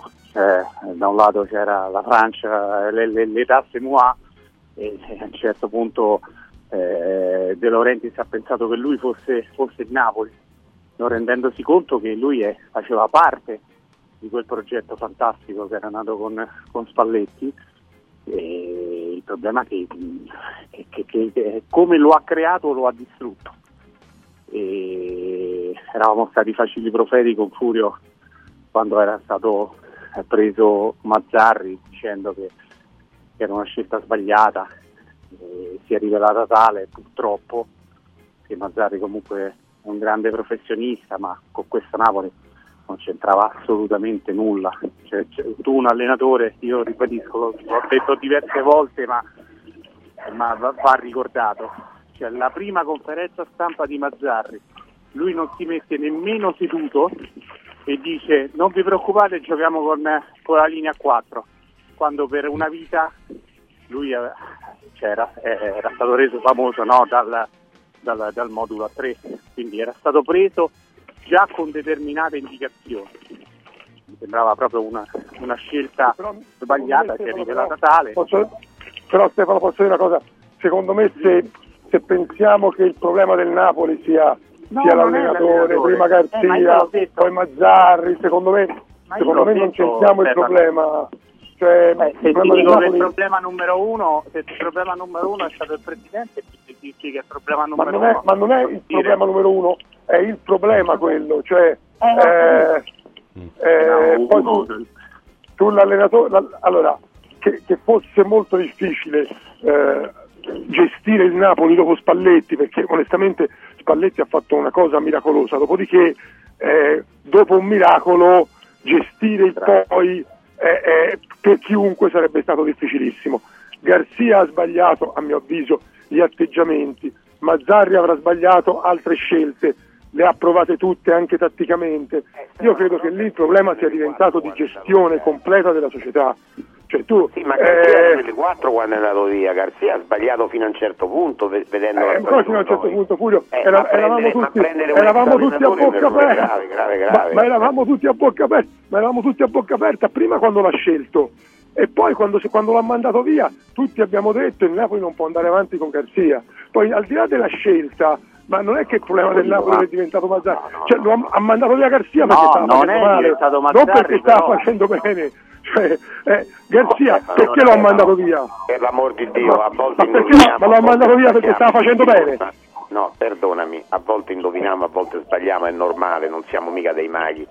Però tu, Mazzari ci siamo un po' divisi, però alcuni di voi forse perché avevano in simpatia, avevano delle vecchie conoscenze, ma, non la è- carriera di Mazzari negli ultimi 7-8 anni autorizzava a pensare che non fosse più un allenatore di calcio, Pure- Stefano, dai. pure- pure- pure- oh, secondo me è un po' esagero, ma al di là di questo, No, io ma non esagero, questo, infatti no, dico, io secondo me, esagero. mi avvi- io dico semplicemente questo, che se Garzia fa in quel modo, se Mazzarri fa in questo modo, se continuiamo a pensare che tutti gli allenatori siano sbagliati, io credo che non ci siamo, credo che il problema sia un altro, ma questa è la mia idea. Il problema di fondo, io credo- io magari arriva Calzona, eh, le, vince tutte, ma poi magari arriva... Io sono eh, convinto, sì, non no, abbiamo la controprova, quindi eh, facciamo chiacchiere. penso che- Però io sono convinto che con, che con Garzia, che non era il massimo, ma che con Garzia il Napoli starebbe ancora lì, più o meno con Vabbè, la Davanza e diciamo Bologna. che, diciamo, che, diciamo che quindi il problema, cioè eh, ora rimpiangono Garzia, a me sembra francamente che non Ma non è possa rimpiangere Garzia, è che se tu prendi uno che fa, che fa tanto peggio, fa peggio, tanto che peggio, peggio. lo dicono però- i numeri, però- Stefano, non è che lo però- dico io, però- lo dicono i però numeri. anche, ma- ma uno deve valutare anche le situazioni, cioè il Napoli quest'anno non ha praticamente mai avuto Osimen e certamente non l'ha mai avuto Mazzarri, il giocatore più importante del Napoli non c'è mai stato. Per carità, eh, va bene, eh, però io penso, ti, ti ripeto, continuo a pensare che il problema sia eh, Sì, societario. ma il problema non- è, ma chiaramente Certo, società, eh, c'è stato di un, tutto, un atto eh. di pre- ma c'è No. stata una presunzione, una presunzione quando, lui, quando Roberto ricorda che eh, De Laurentiis eh, a un certo punto dice questo Napoli lo può allenare chiunque. Eh, Questo è un atto di è proprio la fotografia di quello che abbiamo è l'inizio della fine, stagione. probabilmente. È l'inizio della fine perché non era vero che questa. Soprattutto poi sappiamo che in piazze dove non sei abituato a vincere, paradossalmente è più difficile il dopo che vincere. Perché poi, come ricordava Stefano, c'è tutta una gestione. E lì sono andati tutti a batte cassa. eh. Ma tutti quanti, dal primo all'ultimo. Eh, Osimhen è rimasto un anno, ma già si, sa, già si sa che andrà via. Con quale testa? Poi eh, un mese prima non giocava perché doveva andare in Coppa d'Africa. La Coppa d'Africa è finita dieci giorni fa, ancora deve, deve- è tornato, ma ancora deve giocare. Cioè, si sapeva che era un anno perso quello di Osimhen, quindi serviva una scelta importante come era stata quella di Spalletti e non c'è stata. Non c'è stata perché? Perché c'è stato un atto di presunzione da parte della proprietà. Vabbè, comunque domani c'è il Barcellona per Calzona, un inizio tosto. È vero che pure di là l'allenatore ha già detto che andrà Guardate, via, ma insomma... il è- Barcellona, il Barcellona, eh, le ultime partite del Barcellona le ha vinte tutte con rigore al 93 e quando lo sbaglia glielo fanno pure ritirare Ripetere, sì, come sì. è accaduta eh, sì, come, come- come l'ultima partita eh, di campionato quindi si affrontano due squadre in questo momento in grandissima Eh difficoltà sì, eh sì. Oh, invece eh, stasera veniamo all'Inter che affronta l'Atletico Madrid, eh, cronaca integrale sulle frequenze di Radio Radio perché trasmetteremo sia l'Inter stasera che il Napoli domani in diretta e le due gare di Champions, così poi giovedì certamente anche per l'Europa League, ma stasera l'Inter eh, riprova, ricomincia la corsa, il nuovo assalto alla Champions, finalista l'anno scorso, c'è l'Atletico Madrid, Bomber, che avversario è e quante chance dai all'Inter di superare questo scoglio? Tante, tante chance perché l'Inter mi sembra che abbia raggiunto un livello veramente molto alto. Lo ha fatto l'anno scorso raggiungendo la finale, un po' imprevedibile perché non pensavamo, no? Quest'anno più che mai dà l'impressione di essere una squadra ai massimi livelli e ha delle possibilità contro un Atletico che è una squadra scorbuttica, è una delle peggiori che ti possa capitare sotto proprio l'aspetto di, di come affrontarla e delle difficoltà che ti può creare. Però mi sembra di poter dire che l'Inter ha raggiunto un livello molto alto, che ha consapevolezza, e ha sicurezza e ha un'idea che, che- che secondo me la- è certo che la partita te la devi giocare in, 109, in, 102 in due partite, eh, non c'è verso, non credo che ci sia la possibilità di, di chiuderla, devi vincere, devi vincere per andare là nella condizione di poter giocare una, una- una- una partita come, come potrebbe saltare fuori, no? perché l'Inter nelle transizioni, le- nelle ripartenze come si chiamano adesso è fantastica ha una difesa che ti dà ampie garanzie, quindi basterebbe secondo me anche una vittoria col minimo scatto. Difesa che dà garanzie, anche se Stefano stasera manca Cerbi, sappiamo che non sta bene a livello fisico, gioca De Vrij dal primo minuto con Bastoni e Pavard ai lati, ovviamente Sommer in porta, eh, Darmian, Barella, Cialanoglu, Mkhitaryan e Di Marco a centrocampo, ormai Darmian ha messo la freccia in tutti i sensi su Dumfries, e quindi è il titolarissimo, davanti Turam e Lautaro. Ehm, tu ti aspetti qua- quali difficoltà dalla gara di stasera? Mm, Prima dicevano alcuni dei nostri, comunque sarà importante eh, fare una buona prova e poi magari andarsi a giocare la qualificazione là. Certo, a Madrid non è mai semplice, ma la sensazione è che la qualificazione resti aperta, almeno così, mm, che non si decida stasera. Tu che pensi? Beh, penso anch'io non si decida A meno che non fa 3-0 l'Inter o Certo, 2-0. eh, l'ideale sarebbe mettere un paletto stasera, vincere certo, la partita certo. e costringere loro poi a doverla vincere, anche se la vinci di un perché 3-0 so, mi sembra già, ecco, insomma, parlando dell'Atletico Madrid, Mm, se stiamo parlando di una grande squadra, se vinci 3-0 fai una grande impresa, non è che vinci una partita, fai una grande impresa, perché l'Atletico Madrid è una squadra forte, è una squadra cattiva, è una squadra che è meglio, è meglio non trovarla che trovarla, è chiaro che poi insomma eh, però insomma, giocare contro se voi guardate anche i nomi dell'Atletico Madrid anche se in classifica nella Liga non, non è, non è così brillante al quarto posto eh, però, però è una squadra che ha tanti grandi giocatori che ha Morata in panchina che ha Griezmann che è un campione eh, in mezzo al campo ha giocatori collaudatissimi non collaudati ma collaudatissimi eh, alla cattiveria di Simeone vai a giocare la partita di ritorno eh, in, in, eh, là e se vai partendo da un risultato di parità o quasi eh, diventa un problema e quindi, e quindi è uno scontro difficile. Io penso che l'Inter sia favorita perché l'Inter, come diceva Roberto, ora veramente all'Inter ora riesce tutto, quindi io credo che l'Inter sia sicuramente favorita, eh, però non dobbiamo pensare, eh, cioè l'Atletico Madrid ricordiamoci che è una, una grande squadra anche con una eh, grande esperienza a livello internazionale ormai, ha giocato con Simeone finali di Champions, eh, è una squadra difficilissima da affrontare. Furio, potrebbe andare bene anche un 1-0 stasera e poi si, si vede al ritorno? C'è una vittoria di misura? Mm. Sì, e ti spiego perché secondo me può andare bene l'1-0. Perché se tu, insomma, 1-0 con un gol di, un gol di Sì, vantaggio. sì. Perché se tu vai lì al Vanda Metropolitano, che è un campo difficilissimo, caldissimo, dove il Atletico Madrid trova delle energie supplementari, ma se tu vai col vantaggio, obblighi l'Atletico a, a snaturare un po' il suo calcio. Cioè l'Atletico è una squadra fastidiosissima se può fare eh, il gioco di Simeone, cioè se si chiude e, e- e ti aspetta e ti colpisce con le ripartenze. Se tu invece fai il gol, eh, costringi l'Atletico a giocare diversamente e quella sarebbe una, una grande cosa. Io non mi aspetto il 3-0 sinceramente, mi aspetto una vittoria dell'Inter, mi aspetto una vittoria dell'Inter che poi la vada eh, appunto ad affrontare, come ti sto dicendo, eh, in Spagna eh, la partita di ritorno. Stefano Carina, su Inter Atletico Madrid, come, come te la immagini la partita di stasera? No, me la immagino una partita molto tattica, eh, tra le altre cose adesso con il fatto che il gol di trasferta non vale più doppio, secondo me basterebbe anche una, una vittoria di misura, eh, 1-0, 2-1, prima eri molto preoccupato quando giocavi in casa a non prendere gol, e adesso un po' questa cosa è venuta meno, cioè 1-0 e 2-1 è la stessa cosa, mentre invece prima cambiava dal giorno alla notte.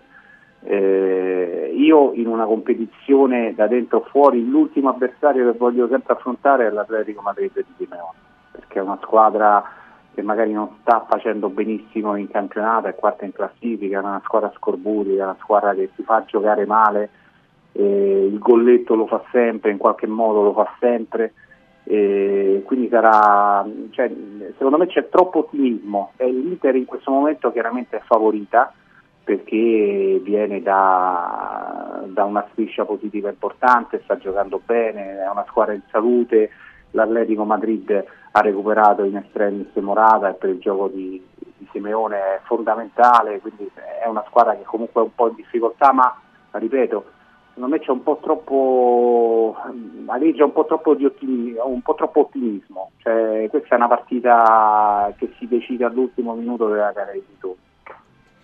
Eh, la sensazione è proprio quella. eh, Bisogna valutare quanto potrà pesare anche l'assenza di Acerbi al centro della difesa in, una- in un contesto così importante. Insomma, davanti loro hanno Grisman, Marcos Llorente, Morata dovrebbe partire dalla panchina. Ecco, per Inzaghi anche riparte l'assalto all'Europa. L'anno scorso arrivò in finale e giocò anche bene quella partita. Poi ricordiamo anche gli errori di Lukaku, insomma, sotto porta. Eh, quest'anno può tornare a giocarsela fino alla fine. Bomber, vedi un Inter che oltre a dominare il campionato può dominare anche in Europa? Dominare no- non lo so, però è in competizione.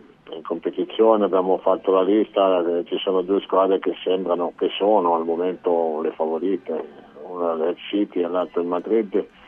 Eh, la terza non l'abbiamo ancora scoperta e quindi credo che l'Inter a pieno diritto possa, possa avere quest- questa ambizione, anche se come dicevano anche prima eh, l'avversario è scorbutico, è ossico, però hai raggiunto un livello che ti puoi anche un po' adattare no, tra virgolette a questo tipo di partita e poi hai delle soluzioni in avanti che ce l'hanno in pochi io credo che l'Inter veramente in questo momento sia, sia una squadra da, da evitare da evitare per tutti Eh, Furio, ce la vedi tra le favorite per la Champions per vincerla proprio l'Inter? Ce la metti? Beh, eh, quello che stiamo dicendo un po' tutti, anche gli addetti ai lavori, non solo noi giornalisti, è che l'Inter può essere la terza squadra. È chiaro che il City e il, e Real Madrid eh, in questo momento mi sembrano un pochino più, eh, più forti, se non altro per la loro capacità di essere sempre a quei livelli lì altissimi in questa competizione. L'Inter ci è entrata di diritto l'altro anno, anche grazie ad un sorteggio un po' favorevole, diciamoci la verità però poi nella partita finale ha dimostrato tutto il suo valore, una partita finale che onestamente non meritava di perdere, però l'ha persa. Ma è lì, l'Inter è chiaro che è lì e si candida. Le parole di Guardiola sull'Inter questa volta non sono di parte perché, di, di circostanza, perché lui di solito quando incontra una squadra fa tutti i complimenti, ma adesso li fa i complimenti all'Inter in un momento in cui non la sta incontrando, quindi sono complimenti sinceri. Eh, L'Inter non ha punti deboli, è una squadra fortissima. Tu adesso dici mancherà Acerbi, sì, ma gioca De Vrij. Eh, Cioè, non Sì, è sì. Che, che manca Gira, gioca Casale, capito? Cioè, gioca De Vrij.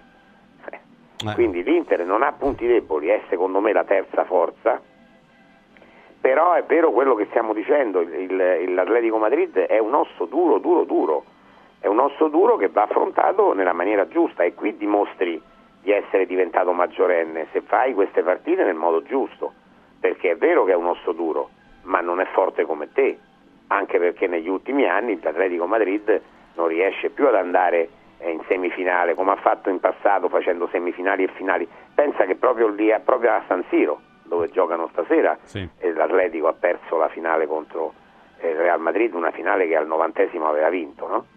Eh, invece poi l'ha persa. E quindi è, una squadra abituata ad alto livello, però sono un po' di anni che manca dal- dalle ultime fasi. Quindi è forte, è fortissima, però non è il Real Madrid, non è l'Atletico, è il Manchester City. Veloce, proprio il punteggio di stasera, un pronostico secco. Come finisce Inter Atletico Stefano Agresti? 2 a 0. 2 a 0. Stefano Carina. 1 a 1. Sentiamo il bomber Roberto Pruzzo 1 a 0 per l'Inter. e Furio. Sì, uno scarto minimo, penso anch'io, uno scarto minimo. Potrebbe essere 1-0, diciamo. Ecco.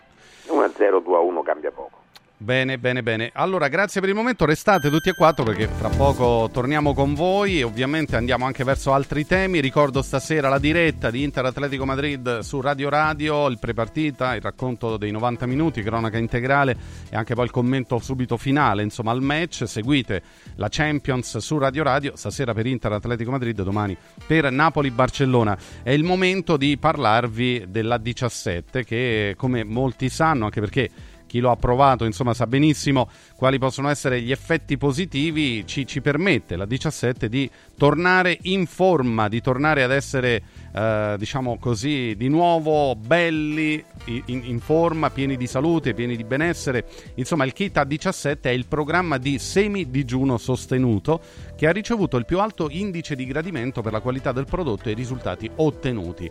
Il risultato è garantito ve lo dice chi come me ovviamente ha già eh, passato, insomma, no? Eh, ha già sperimentato la, la qualità del programma del kit A17. Allora, in soli 28 giorni, perché tanto dura il programma, avrete la riduzione del girovita e del grasso localizzato, il controllo dell'appetito, il mantenimento del tono muscolare, ma soprattutto andrete a perdere dei chili dove serve, cioè la massa magra resta, va via la massa grassa, ecco, il grasso superfluo. Quindi eh, chi vuole perdere peso e rimettersi in forma in vista della primavera, cominci subito.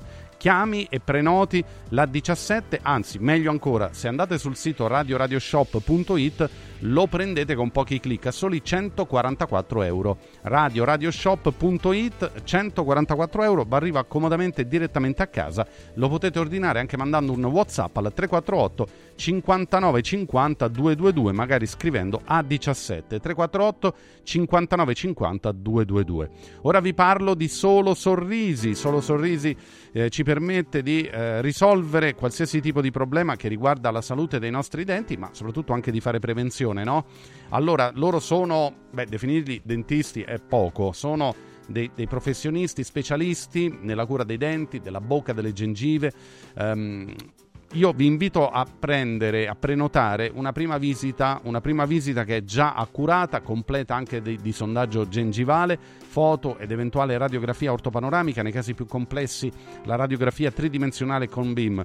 Chiamate questo numero che è un numero verde 800 58 69 89 800 58 69 89 loro sono veramente i numeri uno anche nel campo dell'estetica, quindi per chi volesse ritrovare un sorriso splendente con le faccette dentali, con tutti, tutti i, i moderni ritrovati della tecnologia, loro sono in grado veramente di restituirci un sorriso meraviglioso. Quindi Chiamate solo sorrisi 800 58 69 89 solo sorrisi.it. Dite sempre che siete ascoltatori di Radio Radio, così come dovete dirlo quando andate da Mondo Poliz, ecco, se dovete rinnovare la Poliz RC Auto o se dovete ehm, fare un'assicurazione anche sulle vostre case, sui vostri beni, eh, è il momento di chiamare Mondo Polizza, gli specialisti delle polizze, i migliori prodotti assicurativi al prezzo più basso del mercato grazie agli accordi con le primarie compagnie assicurative. Parliamo appunto di RC Auto, ma anche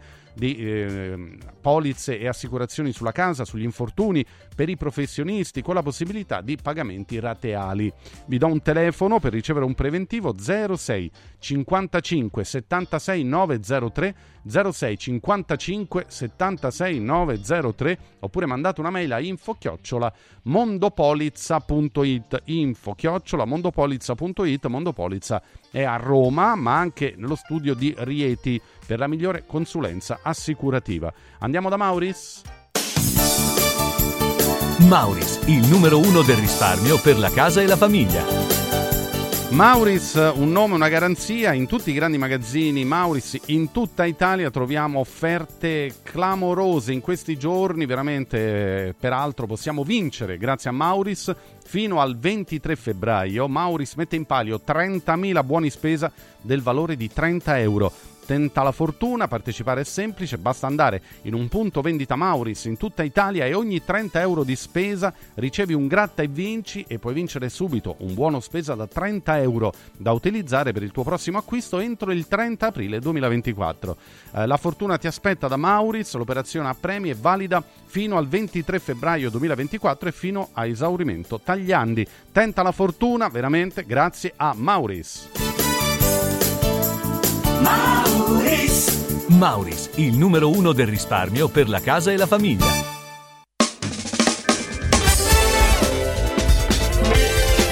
Radio Radio Mattino Sport News I colori e i simboli che ci fanno battere il cuore, le emozioni che ci uniscono, la storia di una grande squadra. Questo in un oggetto unico ed esclusivo, un'edizione limitata e numerata. È arrivato 1928, l'occhiale ufficiale del Frosinone Calcio che celebra l'anno di fondazione della squadra. Uno degli esclusivi 1928 pezzi può essere tuo. Scopri come su www.occhialiincantiere.it o nello store di Frosinone. Vediamoci da Occhiali in Cantiere. È bello sapere che in qualsiasi momento c'è chi si prende cura di te. Villa Mafalda c'è sempre. Per la salute della mia famiglia mi affido a Villa Mafalda, dove è possibile eseguire tutte le prestazioni mediche di cui abbiamo bisogno 24 ore su 24, dalle visite con i migliori specialisti agli esami diagnostici fino alla chirurgia. Villa Mafalda, la tua clinica privata polispecialistica nel cuore di Roma. Villa Mafalda è in via Monte delle Gioie 5. Info e prenotazioni su villamafalda.com. Convenzionata con le maggiori compagnie assicurative. Una speciale convenzione è riservata agli ascoltatori Radio Radio. Antò fa freddo. Antò fa freddo. Non ce la faccio più. Accendi la caldaia Vylant. Ecco fatto, amore. L'ho accesa. Mmm, Antò fa caldo. Pochi giorni fa con la Calor Plus ho installato una caldaia a condensazione della Vylant con sole 12 rate da 95 euro e mi hanno anche regalato 7 anni di garanzia. Eh, con questa caldaia mi sto togliendo tante soddisfazioni. Fallo anche tu con la Calor Plus. Chiama subito lo 06 86 21 3671. Antò. Quando il design incontra tecnologia e funzionalità, nasce nuova T-Cross. Venerdì 23, sabato 24 e domenica 25. Valentino concessionaria Volkswagen presenta nuova T-Cross. Bella da vivere. E su oltre 1000 auto usato o certificato, incentivi Valentino fino a 2000 euro. 23, 24 e 25 con Francesca Rocco Official DJ, eventi e street food gourmet in via Tiburtina 1097, via Prenestina 911, via Tuscolana 1233, via Paesiello e Largo Lanciani. ValentinoAutomobili.it Coraggio e innovazione. Questi gli ingredienti alla base del successo della Quadrifoglio Immobiliare. Una realtà unica per know-how e varietà di proposte che assiste e accompagna il cliente in tutte le fasi della compravendita fino al rogito notarile. Un network di agenzie che copre Roma, Ostia e Viterbo, dove ad accogliervi ci saranno i nostri collaboratori cresciuti e formati dal mondo quadrifoglio. Quadrifoglio Immobiliare, da 30 anni con voi. Una soluzione per tutti. La soluzione fortunata. Marco, ti posso chiedere un bicchiere d'acqua? Certo, come la gradisci? Posso fartela liscia a temperatura ambiente, fresca, poco frizzante, molto frizzante, un po' briosa? Linda non sa che Marco ha appena acquistato il depuratore d'acqua Acqua Bria. Funziona ad osmosi inversa, può regolare la frizzantezza nella gradazione preferita ed è garantito 10 anni. Bevi bene, spendi meno di quanto paghi le bottiglie di plastica e aiuti l'ambiente. Acqua Bria, un gusto tutto italiano. 800 933 659 acquabria.com Devo stampare i miei nuovi bigliettini da visita. Pressup.it Devo stampare il catalogo per la mia azienda. Pressup.it Cerco uno stampatore di qualità che consegni in 24 ore. Pressup.it Se hai la partita IVA, vai su Pressup.it, fai il preventivo in tempo reale, carica il tuo file di stampa e ordina con un clic. Cosa aspetti? Prova la qualità di Pressup, il tuo stampatore online. Radio Radio Mattino Sport e News è immediatamente disponibile on demand. Puoi riascoltarlo tutti i giorni a tutte le ore dalla fine della trasmissione. Cerca Radio Radio Mattino Sport e News sul podcast di Radio Radio. radioradio.it slash podcast. Radio Radio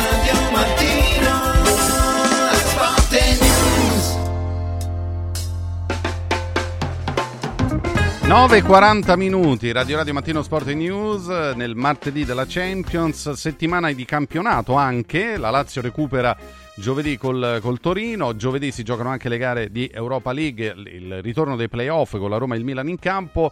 Ecco, per la Lazio quella di giovedì eh, è una partita, secondo alcuni, ancora decisiva, diciamo, per provare a rimettere in piedi una corsa Champions. Non so Furio che ne pensa perché ti sentivo dopo la partita col Bologna, Furio, giustamente abbastanza sconsolato dopo quello che si è visto, insomma, in effetti. Però se vince a Torino cambia qualcosa per la Lazio o no? Beh, lo- beh, è logico, è Eh. logico, è logico. La Lazio ha la possibilità di questo, eh, di questo supplementare, cioè Esatto. è chiaro che eh, eravamo tutti molto abbattuti, abbacchiati anche per come erano andate le cose, perché la Lazio ha giocato forse il più bel primo tempo, anzi senza forse, eh, il più bel primo tempo della stagione.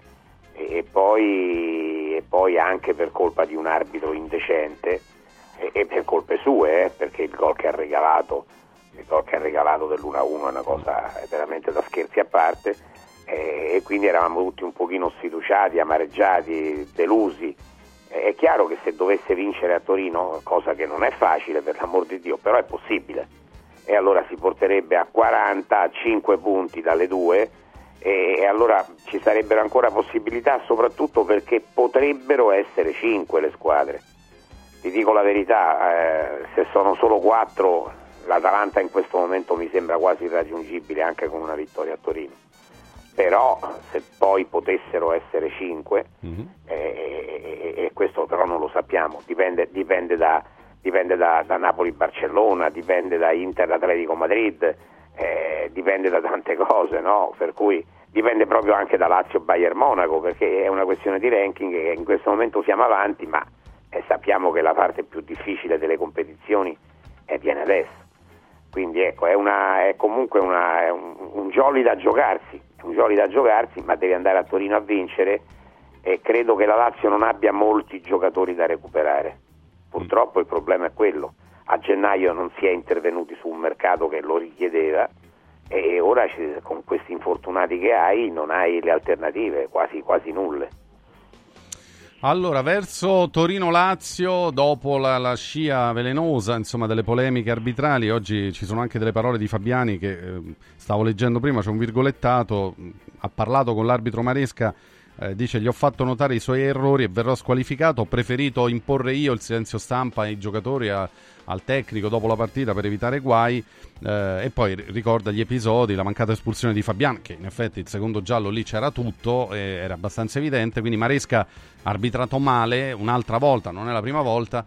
La Lazio si lamenta, però Stefano, non deve, Stefano Agresti non deve perdere di vista la, la strada che la deve riportare almeno a competere per la Champions. È fondamentale vincere, vincere a Torino. Secondo te queste polemiche post Bologna possono un po' condizionarla, Stefano? Agresti? Ma no, il problema non sono le polemiche, il problema è il fatto che la Lazio ha giocato un grande primo tempo e poi si è sgonfiata per quel gol che ha preso alla fine del primo tempo. E io credo che l'aspetto più preoccupante sia proprio come è cambiato volto alla- il volto della squadra. Eh, e credo che questo sia un aspetto mentale sul quale devono lavorare, anche perché cioè, poi la possono anche prendere con l'arbitro, ma eh, il gol del pareggio l'hanno segnato Provedere e Luis Alberto, Eh, non è che l'ha fatto l'arbitro, il gol del pareggio è buono, eh, poi ci può essere un errore prima dell'arbitro, ma, ma lì la partita viene rimessa in discussione, una partita che la Lazio stava dominando, stava giocando a mio avviso in modo veramente splendido contro un avversario forte, e la Lazio l'ha, l'ha riaperta e poi non è più stata in grado di gestirla dal punto di vista mentale. Eh, questo è l'aspetto più preoccupante, però noi secondo me tendiamo a, a- a voler aprire le case al mare a tutti i costi.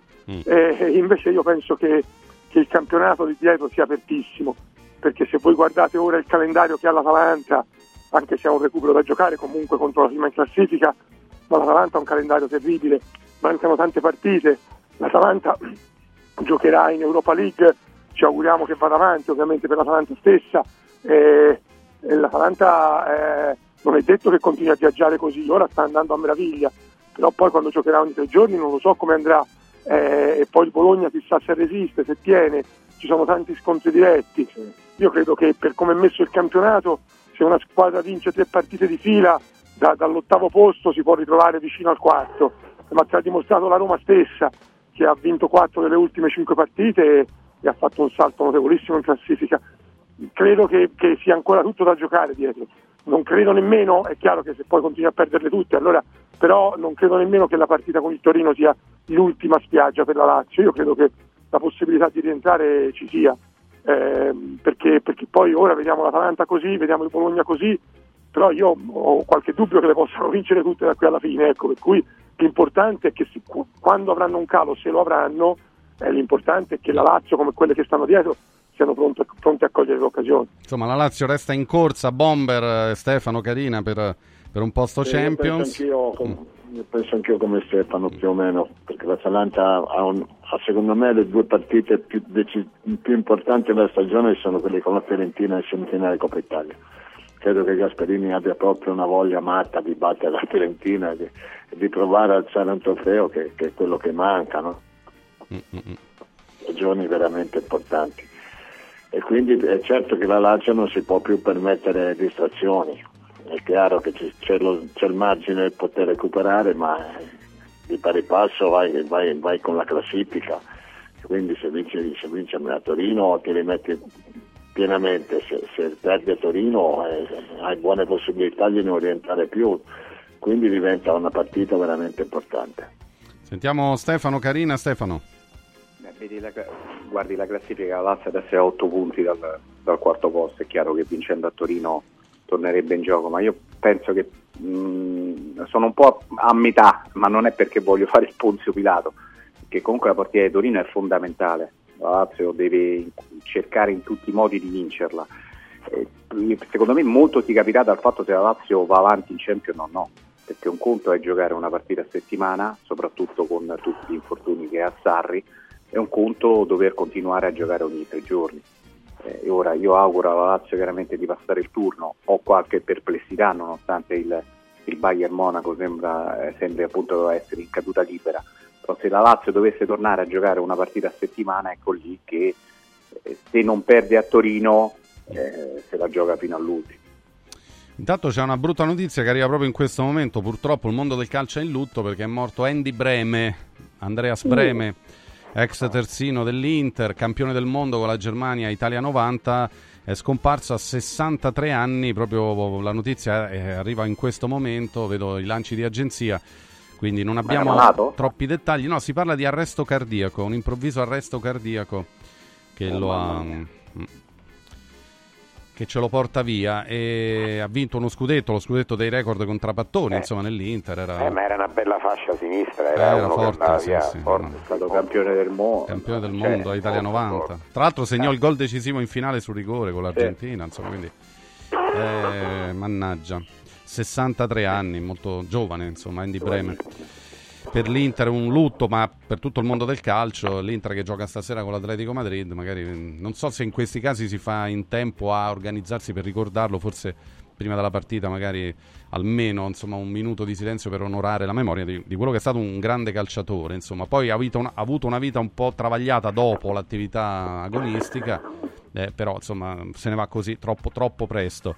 Ehm, proviamo a tornare a parlare de- del calcio giocato perché eh, stavo leggendo prima proprio il pezzo di Stefano Carina sul messaggero di oggi su De Rossi. De Rossi e la Roma, prove di futuro, ma prove di futuro però, eh, cioè da qui alla fine del campionato o di futuro futuro Stefano? Cioè possiamo cominciare a guardare più in là tra De Rossi Beh, e la Roma? Eh, io penso che, eh, che poi alla fine sono sempre i risultati, no? quelli che ti danno un po' la cartina di tornasole del, del lavoro di un allenatore, anche se possiamo già dire che, che De Rossi è stato bravo. Io devo essere sincero, non pensavo riuscisse a cambiare la Roma in così poco tempo, eh, ma l'ha cambiata sia a livello di gioco, a livello di testa. eh, però ribadisco, poi dopo alla fine sono i risultati perché ad esempio lui sbaglia completamente la, la, la formazione nel primo tempo di Frosinone. Poi la Roma vince 3-0 e ce lo dimentichiamo tutti. E anche i tifosi fanno finta di nulla. Eh, però ad esempio giovedì è la prima sliding door della sua stagione, perché della Roma ma anche della sua stagione. Cioè, se la Roma dovesse andare fuori con, con il Feyenoord eh, e poi sì, va bene, De Rossi, quanto è bravo, capita il futuro, però poi dopo la gente è, è portata no, a fare sempre i paragoni con, con il passato. Tu hai mandato via un allenatore che comunque in Europa non è mai uscito eh, in, eh, nei due anni appunto in cui è stato, è stato in sella. Quindi penso che sia molto importante la, la partita di, di giovedì. Eh, finora comunque è stato, è stato secondo me bravissimo, eh, ha dimostrato che questa squadra poteva giocare in diversi modi. Noi oggi abbiamo fatto dei gampetti eh, appunto sulla pagina del, sulla prima pagina dello sport del messaggero eh, dando delle indicazioni perché poi dopo ad esempio eh, a Frosinone è partito col 4-2-3-1 poi si è messo 4-3-3 spesso e volentieri difendeva col 4-4-2 e ha finito co- a- con, con la difesa a 3 cioè, questa è già un po' la fotografia no? Delle- di come sia un allenatore non voglio di- utilizzare il termine moderno perché poi dopo alla fine però sia un allenatore aperto ecco, con, con una visione più aperta negli ultimi due anni sembrava che a Roma potesse giocare col 3-5-2 se non giocava col 3-5-2 non, non si poteva giocare a pallone. Mentre invece abbiamo visto che, che si poteva fare anche un altro tipo di calcio più propositivo e finora comunque i risultati gli stanno dando ragione perché la Roma eh, ha perso solamente con l'Inter dopo aver giocato una buonissima partita, un buon primo tempo, poi le altre partite che doveva vincere le ha vinte e ha pareggiato a Rotterdam dove se vogliamo sempre fare i paragoni col passato eh, avevi perso 1-0, la Lazio aveva perso, quindi un campo abbastanza difficile. Si vede la mano di De Rossi sulla Roma, Roberto Pruzzo, facendo un primo bilancio, che cosa Sì, sta ma- portando di buono? Ma il bilancio è positivo perché ha alternato de- dei tempi buoni ad, ad- ad altri meno buoni. no? Se vai a vedere la partita di Salerno, per esempio, la Salernitana a un certo momento ha dominato la partita, poi dopo è venuta fuori la qualità. Però lui è intelligente, capisce le situazioni, eh, si adegua un po' anche al, al- alla tattica di gioco, cercando di, di- di dare spazio ai giocatori che, che ritiene più all'altezza di, di interpretare certi ruoli. E quindi credo di sì che la classifica è buona, che il calendario è, è ottimale, se vale qualcosa per me vale molto il calendario, perché ci sono delle squadre veramente che sono in, grande difficoltà, enorme difficoltà. E, e staremo a vedere, ma anch'io ho l'idea che, che lui più passano le, le- le partite più diventa padrone della situazione. Tanto mi segnala, vabbè, mio fratello è tifosissimo dell'Inter e tra l'altro si iscriveva con Andy Breme, purtroppo abbiamo dovuto dare la notizia della, della morte di Andy Breme che qualche ora fa aveva proprio messo un post su Instagram per la partita di questa sera, quindi addirittura tre ore fa, per cui proprio è un arresto cardiaco, se l'è portato via purtroppo. Tornando a parlare di Roma, eh, Stefano Agresti, De Rossi e la Roma, eh, ci sono tutte le premesse perché sia una lunga storia d'amore anche in panchina?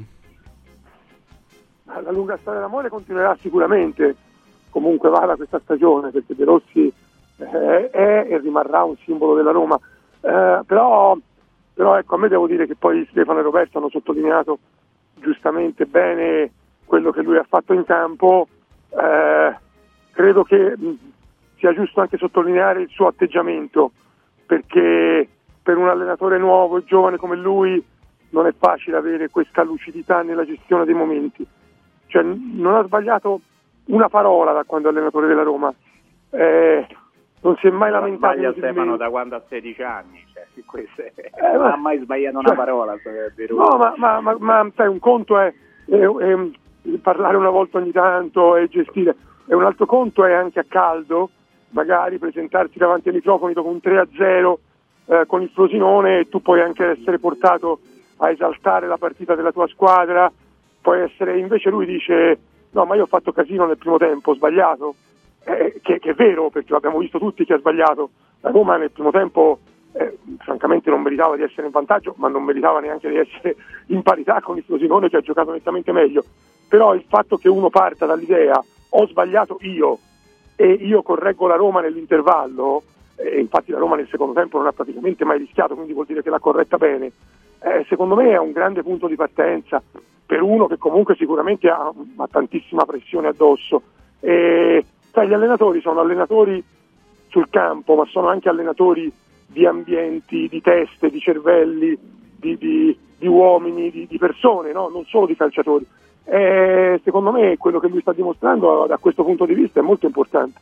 E quindi io credo che lui abbia veramente, stia veramente costruendo un futuro alla Roma e poi l'ultima cosa, cioè, eh, prima Stefano mi stava parlando, ha detto ha vinto le partite che doveva vincere, eh, insomma però non sta scritto da nessuna parte che uno batta una dopo l'altra, eh, eh, l'Empoli, chi ha giocato il Cagliari, il, il Frosinone, eh, ha vinto quattro partite contro squadre peggiori della Roma, ma queste squadre hanno fatto punti contro la Roma all'andata, ma hanno fatto punti contro la Lazio, contro, la la, Juve, Juventus, certo, contro l'Inter, certo. eh, forse contro l'Inter no, perché l'Inter le ha vinte quasi tutte, ma insomma hanno fatto punti contro, contro tutte le, le- le grandi, per cui non era scontato vincere quelle quattro partite. Ecco. No, no, assolutamente. Chiudiamo con eh, Furio Focolari. Furio, il tuo pensiero dopo Frosinone su De Rossi? Sì, ma parto da quest'ultima cosa che stava dicendo Agresti, Mhm. che non è scontato vincere le partite, basta vedere l'ultima giornata di campionato. Napoli-Genova 1-1, Sì, sì. Verona-Juventus 2-2, Eh, infatti. Empoli-Fiorentina 1-1, Monza-Milan 4-2. Sì. Non è scontato vincerle. Eh, però, però De Rossi si porta sempre appresso eh, questa, questa croce, no? Perché adesso deve giocare questa partita col Feyenoord. E Stefano Carina giustamente diceva, perché raccoglie anche quella che è un po' l'onda dell'opinione pubblica, no? Se non dovesse vincere questa partita. Intanto consideriamo una cosa, che questa partita non ci doveva essere, eh, visto che facciamo sempre i paragoni col passato, non ci doveva essere perché la Roma era in un girone talmente facile che questo, che questo spareggio non avrebbe dovuto farlo, doveva essere già nella fase successiva. Se ci sta è perché chi c'era prima ha sbagliato. Allora, visto che vogliamo fare i confronti a tutti i costi con chi c'è, e non mi riferisco a Stefano Carina, eh, eh, In generale, in in generale. generale, eh, facciamoli. Allora, le, le- le- le cinque squadre che ha affrontato De Rossi e con le quali ha fatto 12 punti, le stesse squadre del suo predecessore, 5 punti. 5. Allora se dobbiamo fare i raffronti bisogna farli in tutto e per tutto. Ma non è il caso. Il caso invece è che De Rossi sta facendo bene, sta facendo bene sotto tutti i punti di vista, sbaglia un approccio a una partita, lui lo corregge, è lui l'artefice di quello che succede e si assume la responsabilità degli errori. Non ti dice che nel primo tempo sono andati sotto perché quello non sa fare i cross, quell'altro è uno scemo, che- cioè, non te le dice queste cose, capito? non te le dice. Ecco. Eh sì, è il No, cambio... ma va- ma questo va sottolineato. Io quello che volevo dire, forse non Sì, mi sono 30 spiegato secondi. Stefano, che dobbiamo Sì, chiudere. sì, vai, vai. velocissimo. Sì. Cioè che comunque quello contro il Feyenoord è il primo vero esame, perché comunque eh, anch'io sono per non fare i raffronti, se leggete i miei pezzi io cerco sempre di non farli. Eh, il problema però è che questo inevitabilmente si farà, perché da un lato c'è una persona che non è mai uscita in due anni e dall'altro è il primo vero impegno, capito, da dentro o fuori. Poi questa partita non ci doveva essere, come ha giustamente sottolineato Pul, però comunque c'è e quindi è, importante per la Roma, ma io ripeto, è importante anche per De Rossi, cioè qualora De Rossi dovesse superare questo scoglio, per me ci sarebbero tantissime possibilità di vederlo sulla panchina della Roma anche il prossimo anno, al di là del quarto posto in campionato. Eh sì, eh, racconteremo anche la partita ovviamente tra Roma e Feyenoord stasera invece e poi anche Torino-Lazio, è giovedì sia la Coppa che il campionato con grande dispiegamento di forze per Radio Radio, stasera, Nap- eh, stasera l'Inter e domani il Napoli in Champions. Grazie a tutti, grazie Furio, grazie Stefano, Carina, Stefano Agresti e anche il bomber Roberto Pruzzo, buona giornata, a dopo. Ricordo che lo sport torna alle 14, mentre adesso ovviamente eh, ci lasciamo con Francesco Borgonovo, Francesco Vergovic, quindi punto e a capo, un giorno speciale e poi, eh, come detto, Radio Radio Lo Sport. Io ringrazio tutti per averci seguito, da Stefano Ravucci l'augurio di una buona giornata a tutti voi. Radio